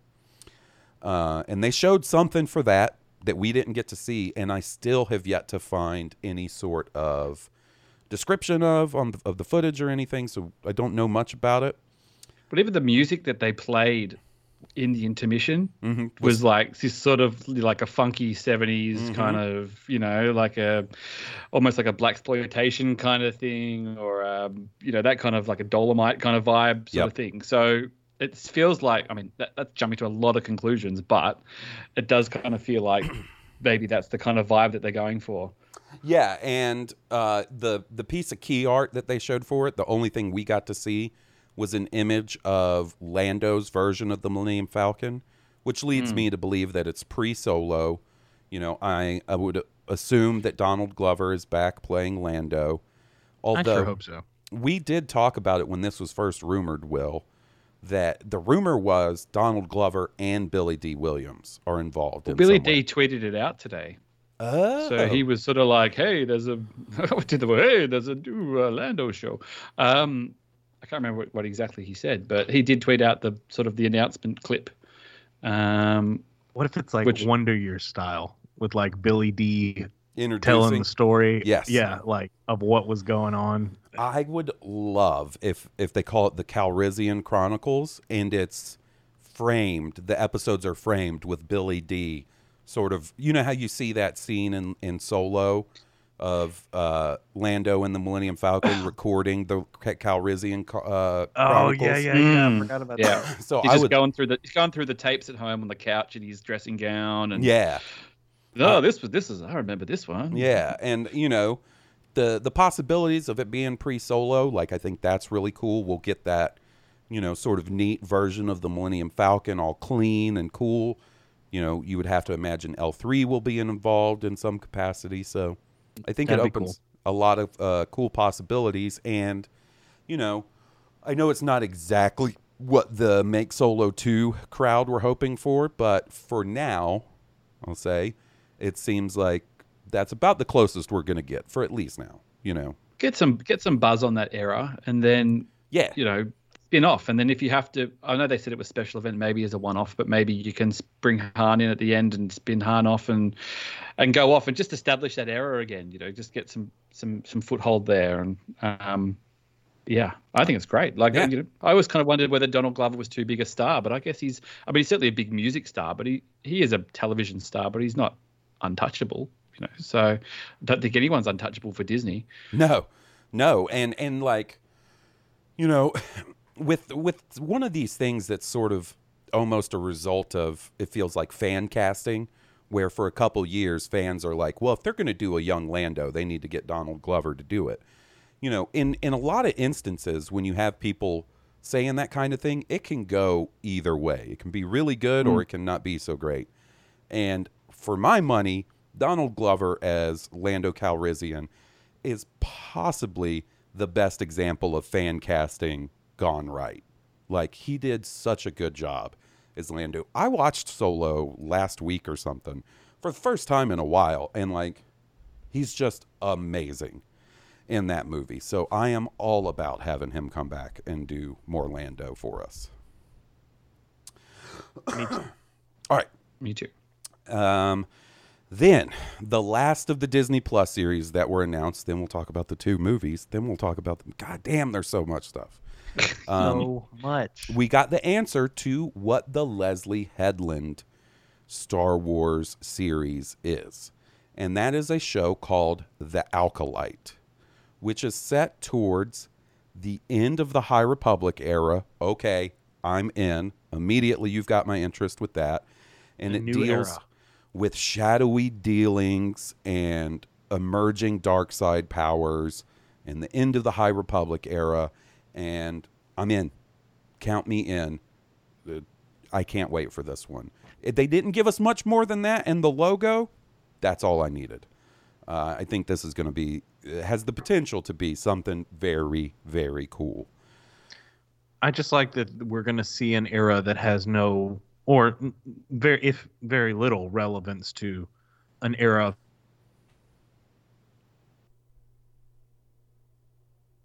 Oh no, did I lose you guys? Am hey he's back Okay. Hey, hey, hey. Yeah, so you were saying little to no relevance to stuff we've seen The- before? Yeah, the era of Star Wars that we know of. Like it's fresh. Like it'll be an era that I know. There are no attachments to. It has no preconceived notions. Yeah, and it's neat. Yeah, no state All the stakes. You don't know who lives, who dies. You're not like, oh, Right. oh well, I've already seen that person before. Like all you know, all bets are off. Right. Yeah, and it's really cool that, you know, by the time this comes out, because you have to imagine this is beyond 2022, so probably 2023 at the earliest, but you have to imagine by then the High Republic series of novels and everything is going to be at full steam, we will have somewhat of an idea of what that era is all about and what the sort of central story is.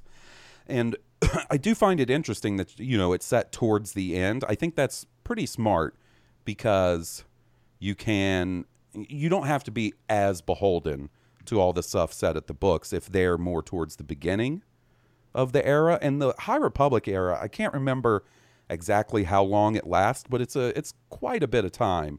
In fact, I saw um, Jesse Shop. I think I hope I said his name right uh, on Twitter saying that from what he understands, like by the the timeline that they've set forth, that um, uh, the High Republic era ends about a hundred years before A New Hope, which would put it about seventy years before the Phantom Menace. So if that if that lines up correctly, this is probably set about seventy years ish before uh, the Phantom Menace, and that's cool. that Um, was cool. and it sounds like it is Yeah. going to be dark side focused, right? Yeah, I mean, I, Yeah, I don't know if you guys have seen Russian Doll, but that's a really good show. We we love that watching it here, and yeah, she's really good. She's got some really good ideas and can direct the hell out of stuff. So it's going to be it's cool. It's just the unknown, you know. It's nice to get just some curveballs in here and and just you know be able to watch it and know nothing about it and like you know it'll be great. Yeah. I just think that's it's one of the more exciting things because like you said, there's no attachments to stuff. We don't it- it's just going to be fresh and new. And I think, you know, I think exploring previously established errors is fun. It's great. I love it. You know, like we were just saying, I can't wait to see Donald Glover back as Lando. I can't. I, I, I am currently in Boba Fett fever. So like, I do love that stuff, but I also like the new stuff. I like the unknown. The the uh, you know, I- I'm so glad because as excited as I am for the High Republic books and the comics, and I'm very excited for those. The fact that they are taking that into live action with at least a Disney Plus series, you know, that to me that signifies that they're pretty excited about this era that they're putting together and uh, want to explore it fully. And I'm all for that. I can't wait to see what they do with it. Me too. Okay, now we got to talk about two Star Wars movies. Um, so the They're first so one, far away. I They're so far know that's what's crazy. Um, 2023, right? The yes, Yeah. for the first one. Um, well, the first one that's going to release. The first one they talked about was Taika Waititi's Star Wars, which they did not give us much information on at all. They showed us a really crazy logo treatment. This sort of teal and pink, crumbly rock looking thing. Did you see this, Will? No. Okay, I'm going to text it to you.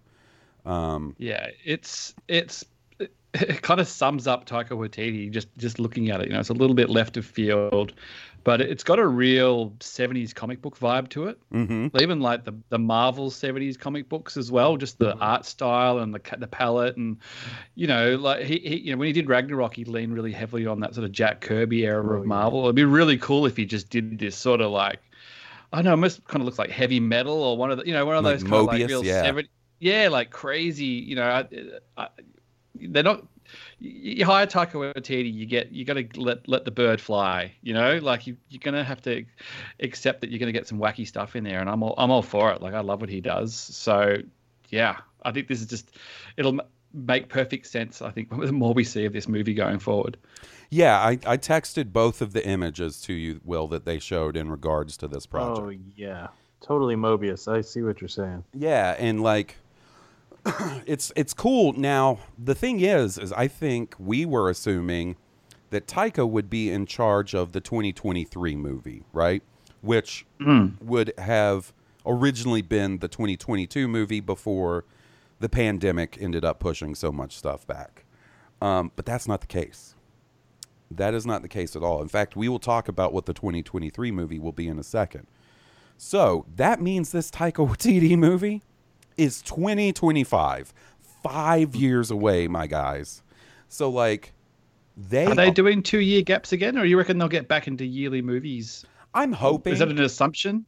That it's Well- just going to be a two-year gap, or Well, okay, it's not so much an assumption as we're just going off what they've announced, right?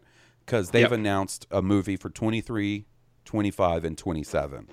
Um, oh, yep, yep. yep. But God, that's a long way away. I know, but you know, maybe they're maybe that's not going to be how it is. Maybe those are just the December Star Wars movies. Maybe we'll get a summer Star Wars. mucking it up for us, isn't It it? is.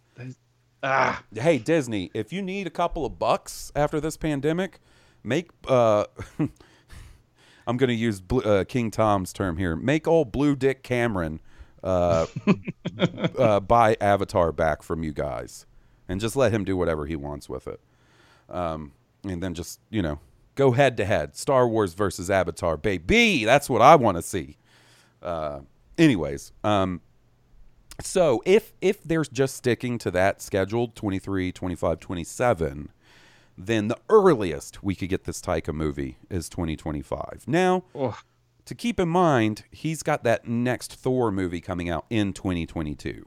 So it's not like he's only going to be focused on Star Wars for the next 5 years. He's got a pretty large project in between.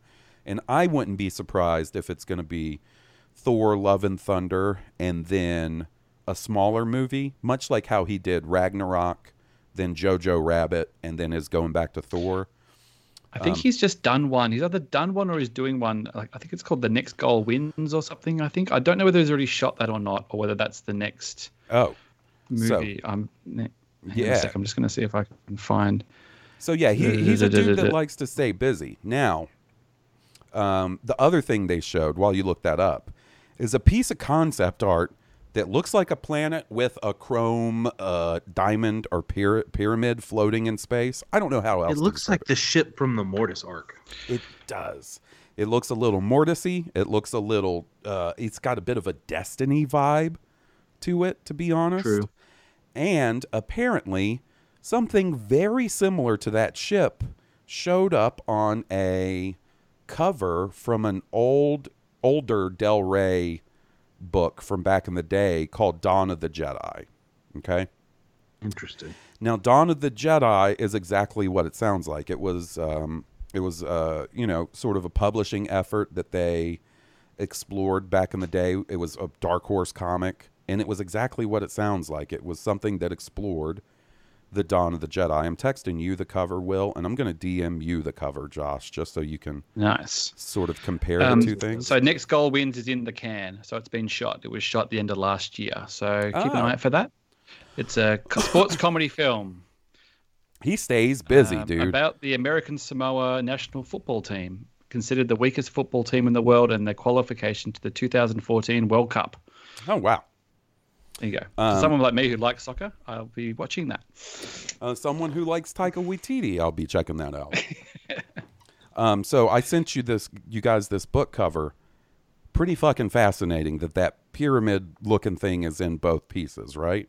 Yeah. So, I mean, Also, that she's using a bladed sword, not a lightsaber. yes, that's that was something uh, that was part of the whole Dawn of the Jedi thing. Is they didn't use lightsabers; they used force attuned actual swords. Um, I wonder, like, are we? Is this ancient ass Star Wars that we're looking at? Are we looking at uh, when you compare that that Star Wars logo, that piece of concept art with that weird shaped thing? Um, uh, you know, what are you going to do with it? Is this Dawn of the Jedi? And if that's the case, is that why they're spending so much time on this to really nail the look and the vibe? You know, um, it's crazy. I don't One know. of those things that just sort of like is staring you in the face the whole time and just doesn't become clear for five years. You know what I mean? Like, oh man, that was Yeah. in that first bit of art we saw, and it was just there all along. Yep. okay. So moving along, we're, we're trying to bang this out so we can talk about the Mandalorian. Last thing they announced is the next Star Wars movie, directed by Patty Jenkins, and that is Rogue Squadron. Rogue Squadron. Yeah. Fuck yeah, man.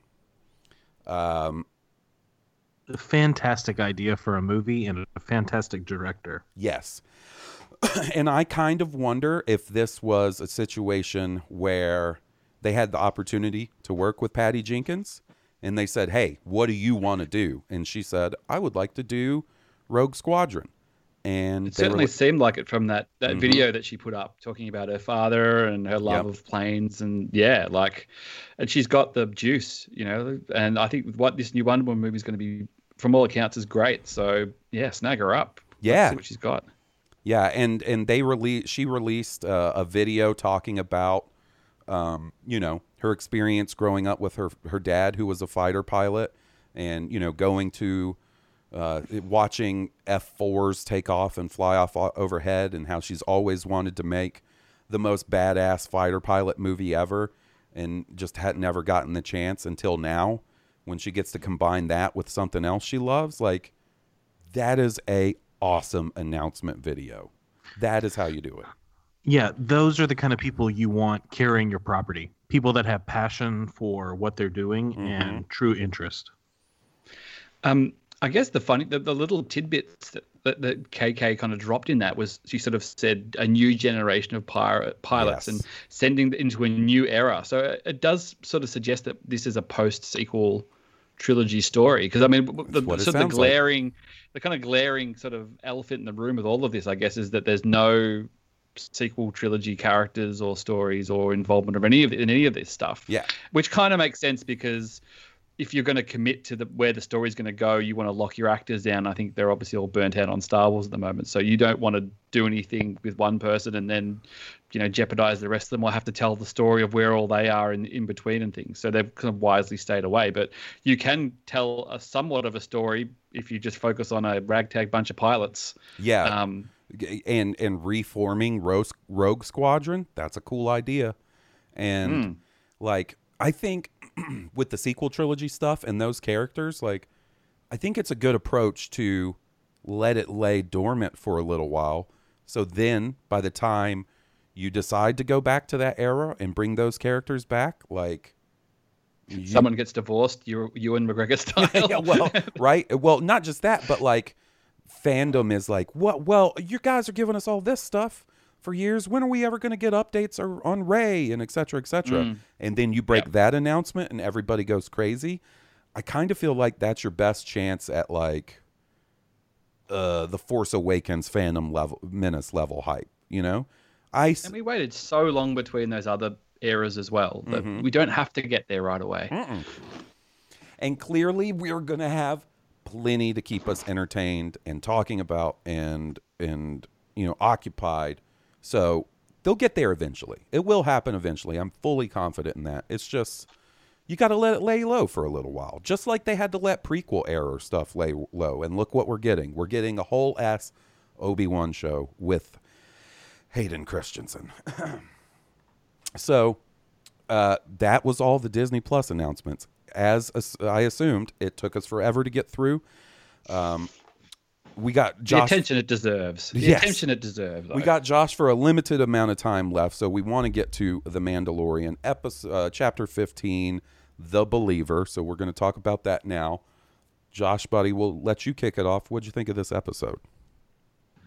I really like this episode, and I think, I mean, I could be wrong going back, but it felt like it was the biggest production. They had the biggest production value in scope and size, and you know, stacks of stuff outdoors and huge explosions and outdoor chases, and I like it just felt like, oh, did they film any of this on the volume? But it it was cool. Like I was expecting a little bit more of a cliffhanger, almost like they were right in the in a bad position, like sort of the the- sort of the second last episode last season where it was sort of like Kuiil died and it felt like you know it was all about to kick off. This felt more just sort of like the calm before the storm, I suppose. But um, yeah, look, I thought it was uh, really really cool. I really liked yeah, Bill Burr. I really liked sort of the theme of that and re- redemption of him and and um and and Mando taking off the helmet and and, and kind of realizing he would do anything for love Mhm. and he would do that as well um but um yeah it was it was it was cool it wasn't what I was expecting and I, I really liked that they sprung Bill Burr in the first 30 seconds of the episode I kind of thought oh maybe this is going to be like the jailbreak or Yeah, the, that's you what know I what I mean like it that it would spend the whole episode with them trying to bust him out, but it was kind of good. They kind of just walked in and took him. Yeah. Um, yeah. I, I was expecting sort of a prison break episode too, and it didn't turn out to be that. What'd you think, Will? I mean, I thought it was great. I thought Rick Famuyiwa directed the shit out of that episode. Um, you know, it. I love where the first shot of Boba Fett, you get to see him, is like, oh, he's painted the whole thing, Dude, He was like, oh, I, I- got my armor back, fresh coat of paint. I love that in between episodes, right? He was like, "Hey, look, we're gonna go get this guy you want, but real quick, can we stop by Home Depot and I get a couple of cans of paint And and like, Bunnings for the Australian, yeah, yeah, the Australian yeah, reference. yeah, he went by Bunnings barn. and he Hammer got a fucking sausage sizzle. I know all about that. You got a sausage on the way, yeah, and that's two different figures you got to buy too now as well. You got like beat up Mm-hmm. In the in the armor, and you got to get nice sort of matte painted. You know, got got his paintbrush out, and uh, he did a pretty good job. I think he tied it up nicely. I think he did too, and it's it's gonna take a little bit for me to get used to, just so because I'm so used to like battle damaged Boba Fett. But I gotta say, the it looks clean. It looks, Looks clean. fresh to death, dude. Um, Does beg Um, the question: Does he do it? Like, has he been continuously painting his armor over the years, and he just gets in so many scrapes that it's always looking kind of beat up, or is he just kind of like, you know what? I didn't realize. You know, you don't know what you got till it's gone, kind of thing. I'd say get better care of this armor now. I've got it back. It took Well- you five years to get it from the Sarlacc, back from the Sarlacc. what I think, um, my current favorite he- theory that I've I've heard, and it was our buddy Robbo that proposed it to me, was that it was almost sort of like um, a cleansing ceremony because someone else had been wearing the armor. You know what I mean? or and just he was stunk like Cobb Vanth aftershave or something. Yeah, like and- and- of like bo- his body spray or smells like whatever. Old Spice. Yeah, it smells like Old Spice. cool water. Um, th- Yeah, I I thought that was really cool. I got to say that this episode had some small details in it that they didn't, you know, make a huge deal through dialogue or anything that I thought were just amazing. And one of those would be when they all load into Slave One and you see the inside rotating mm-hmm. as it raises up to take off. Because, you know, if you've ever had a Slave One toy, you know how that shit works. But to actually see it happen on screen and and and see it in motion was really cool. And they didn't like lean on it. They didn't have Bill Burr go like, "Hey, what's this crazy shit?" You know? Yeah. Um, Uh, the seismic charge, maybe Oh one of my my God. favorite weapons Oh, that was in so Star cool. Wars. yes. Um, and I like think, that the um, shit went sideways. You know, like you, you like we said, we thought it was going to be a prison break, uh, and then but they had the plan to get the information from Moff Gideon, and I mean, it would have been cool to see him get in and get out, but like, like that's going to be boring. You know, there's no real character development there. It was cool that shit went sideways, and they had to shoot it out. They both kind of the uh, Bill Burr's character and Din Djarin, they both kind of accepted each other in a way. You know, you know, he accepted that he had to kill that guy, and then and that he had to take his mask off. You know, Yeah. that he had to take his helmet off.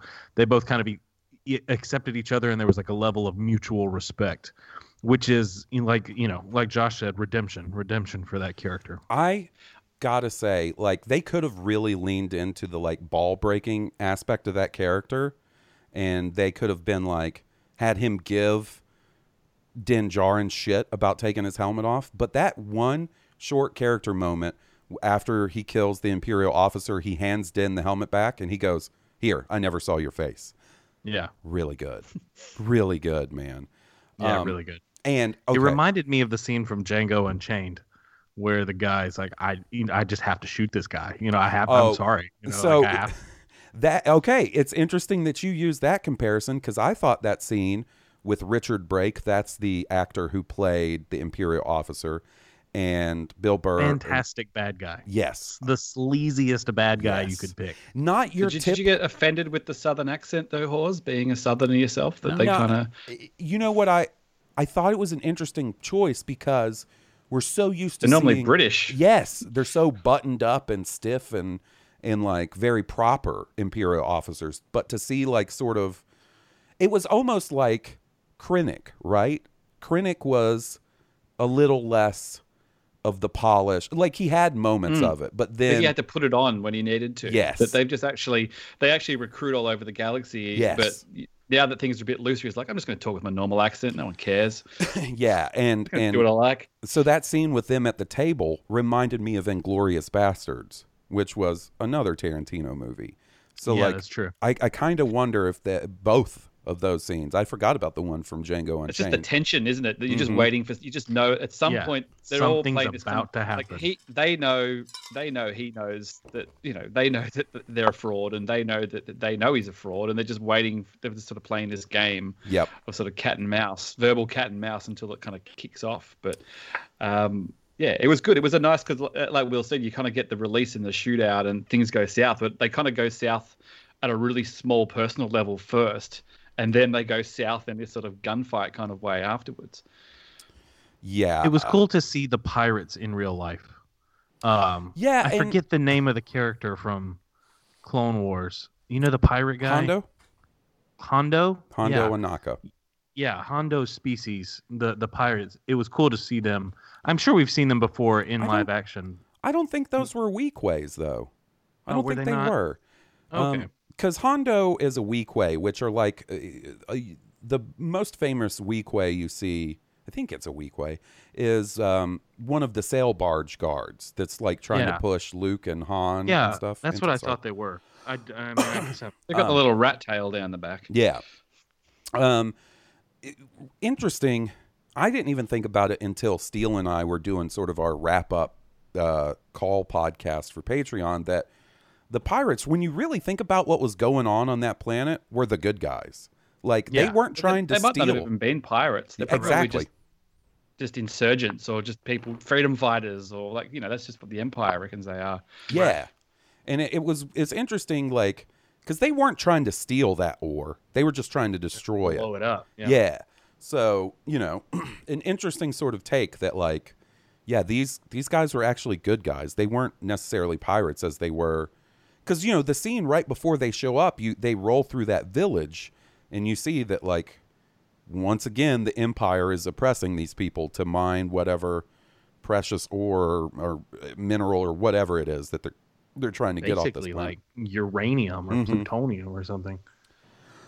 so yeah, I um Mixed So with that seems that um that Bill Burr's actually not as long out of the Empire than I probably thought he was. Like it's kind of suggested that he's probably only been out a couple of years. Like he he sort you know he fought in Operation Cinder and stuff. that's he what I knew was all gonna about ask you that. Like he knew about about where all these bases Cinder. were. And okay. yeah, that's from the Battlefront game. It's in some of the comics as well, I think. yeah. right. Okay, so so Will, do you remember in um, the Battlefront 2 campaign when the Empire uses I think they use like satellites and stuff to cause like to Basically, like scorch earth different planets. glass the planet. Yes. Like Yeah.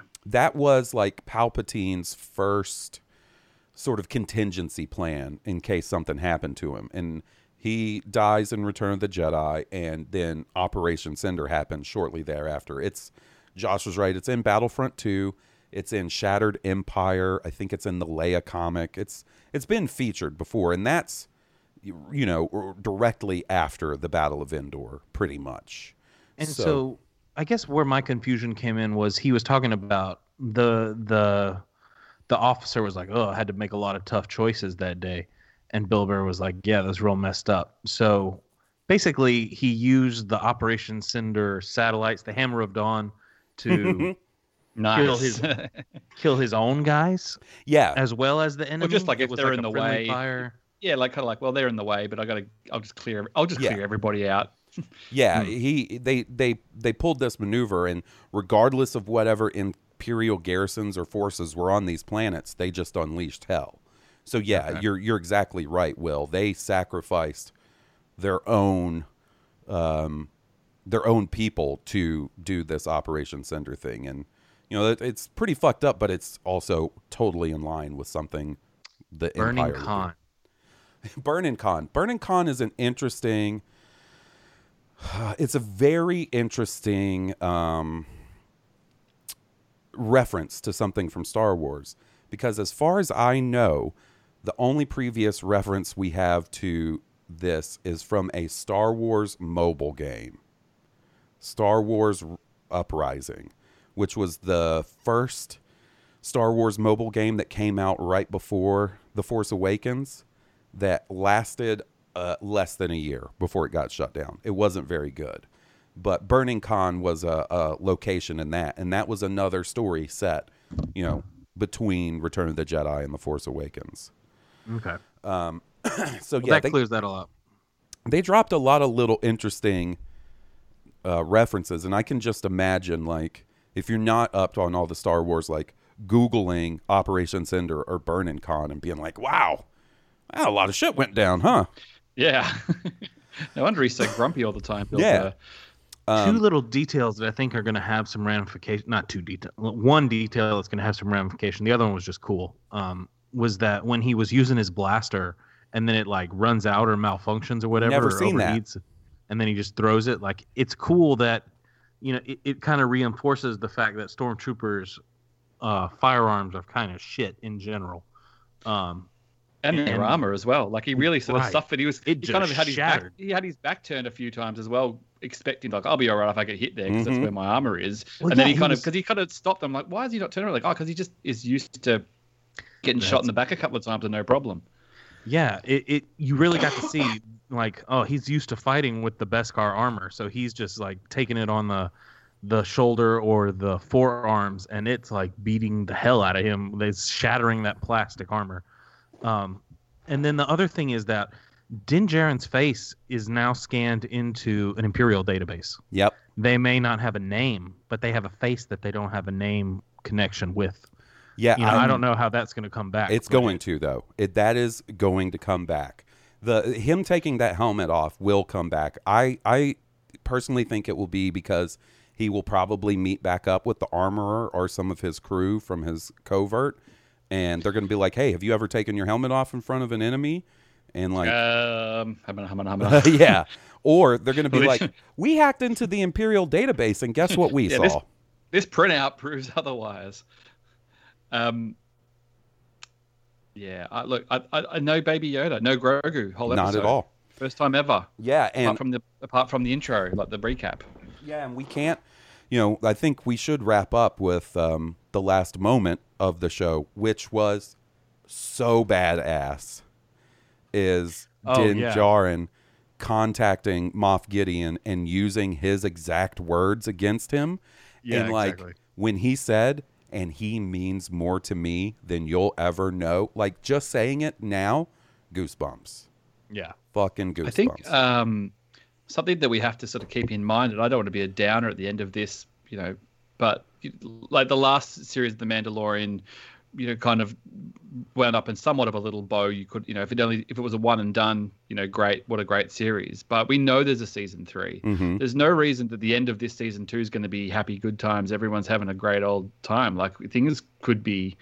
There- There may not be a satisfying resolution at the end of this series. We could be on a cli it could be a cliffhanger. We could be get stuck with it like, Yeah. oh my god, we got to wait till next Christmas because there's we know there's another series coming. It doesn't have to be Grogu and and Mando flying off again together, reunited. It, Right. It, There it is a could chance that they escalate. There's, there's a chance that the stakes get even higher.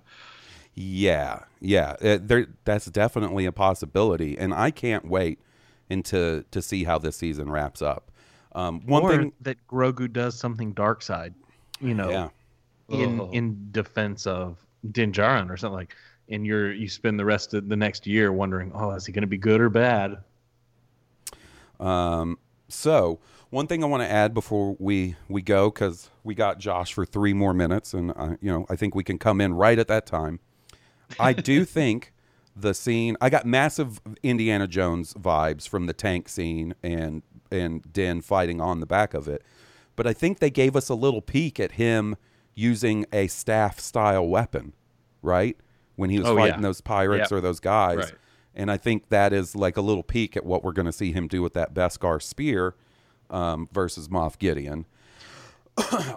Did- we know who's directing the last episode? No, is I Fav, have- is it Fav? I have no idea. Uh, so that I've been trying to find, and I wonder if it's going to be like a surprise person, or if it is Favreau, or if because I think they confirmed Filoni's only doing one. Um, so I don't know, man, but I can't wait to see who it is. I feel like there it's going to be like a 90 surprise. minute Fav directed finale. I want a 90 Oh. minute directed George Lucas, baby. Oh, what a drop. yeah. Uncle Well, Um, Did you catch the TP the Office Space TPS reference? reports. Oh, the yes. TPS reports? Beautiful. Um, so I think that will wrap up our Mando discussion and the episode this week. Man, what a bunch of stuff. Um, Josh, buddy, thank you so much for joining us and and Absolutely. babbling great. with Thank us. you. It's been great. like, uh, you know, what a what a pleasure to get be, be asked to come on this week. And you know, one of my favorite podcasts, Hawes, one of my favorite people. Will had a great time chatting. Hopefully, you'll come to celebration, or we can just do some bluey chat. You know, on the side anyway. And uh, if I don't know if that'll be cut out or not, we did lose Hawes for, for about a minute, so Will and I just talked about Bluey instead in between. Yeah. But um, yeah, uh, I can't wait to. See. All this content just means also that we get to chat with our friends forever, which is yeah, also more awesome. stuff to talk So, about. Yeah, How man. good's that? Blue Harvest is going on until question marks. Um, so before we let you go, why don't you tell everybody where they can find you, where they can hear you, your two podcasts, Twitter handle, etc., cetera, et cetera. Uh, sure. I've got a Star Wars podcast called Star Wars Spelt Out, where we mostly do interviews with people. Uh, Hawes has been on a few times. We'll have to get you on, mate. Um, and I also do a Peppa Pig podcast for real with my friend Matt Frost, where we review every episode of Peppa Pig from a dad point of view. And we've done about 100 episodes of that, believe it or not. And Peppa Pig's a bit like Star Wars, it's never going to die. Um, and if you just want to follow me, you can just get me at Chapman Josh, and that's got links to other handles and stuff as well. And I'm usually post about Star Wars or the cricket, which is about to start as well. So you may like one or one of those two things. Um, you got guys got to check out Star Wars Spelt Out. It's been a blast both times I've been on. It's a blast listening to the episodes. Uh, it's just a lot of fun. Banger of a theme song. Um, yeah, check it out. It's great. Uh, we'll see you guys next week when we will be concluding a unintentional, unofficial Star Wars Mandalorian discussion Australian trilogy. There is a little hint at our final guest at the end of season two of The Mandalorian. Thank you guys so much for listening. We've gotten a lot of seemingly new listeners over the past seven weeks, so we hope you guys have been enjoying it. Welcome. And welcome. Uh, I hope you're along for the ride, like what you hear. Stick around when in, in the dark times when we don't have exciting Mandalorian stuff to talk about. And until then, until next week, this has been Blue Harvest. I'm Hawes Burkhart. And I'm Will Witten. May the force be with you. May the force be with all of you. May the force be with us.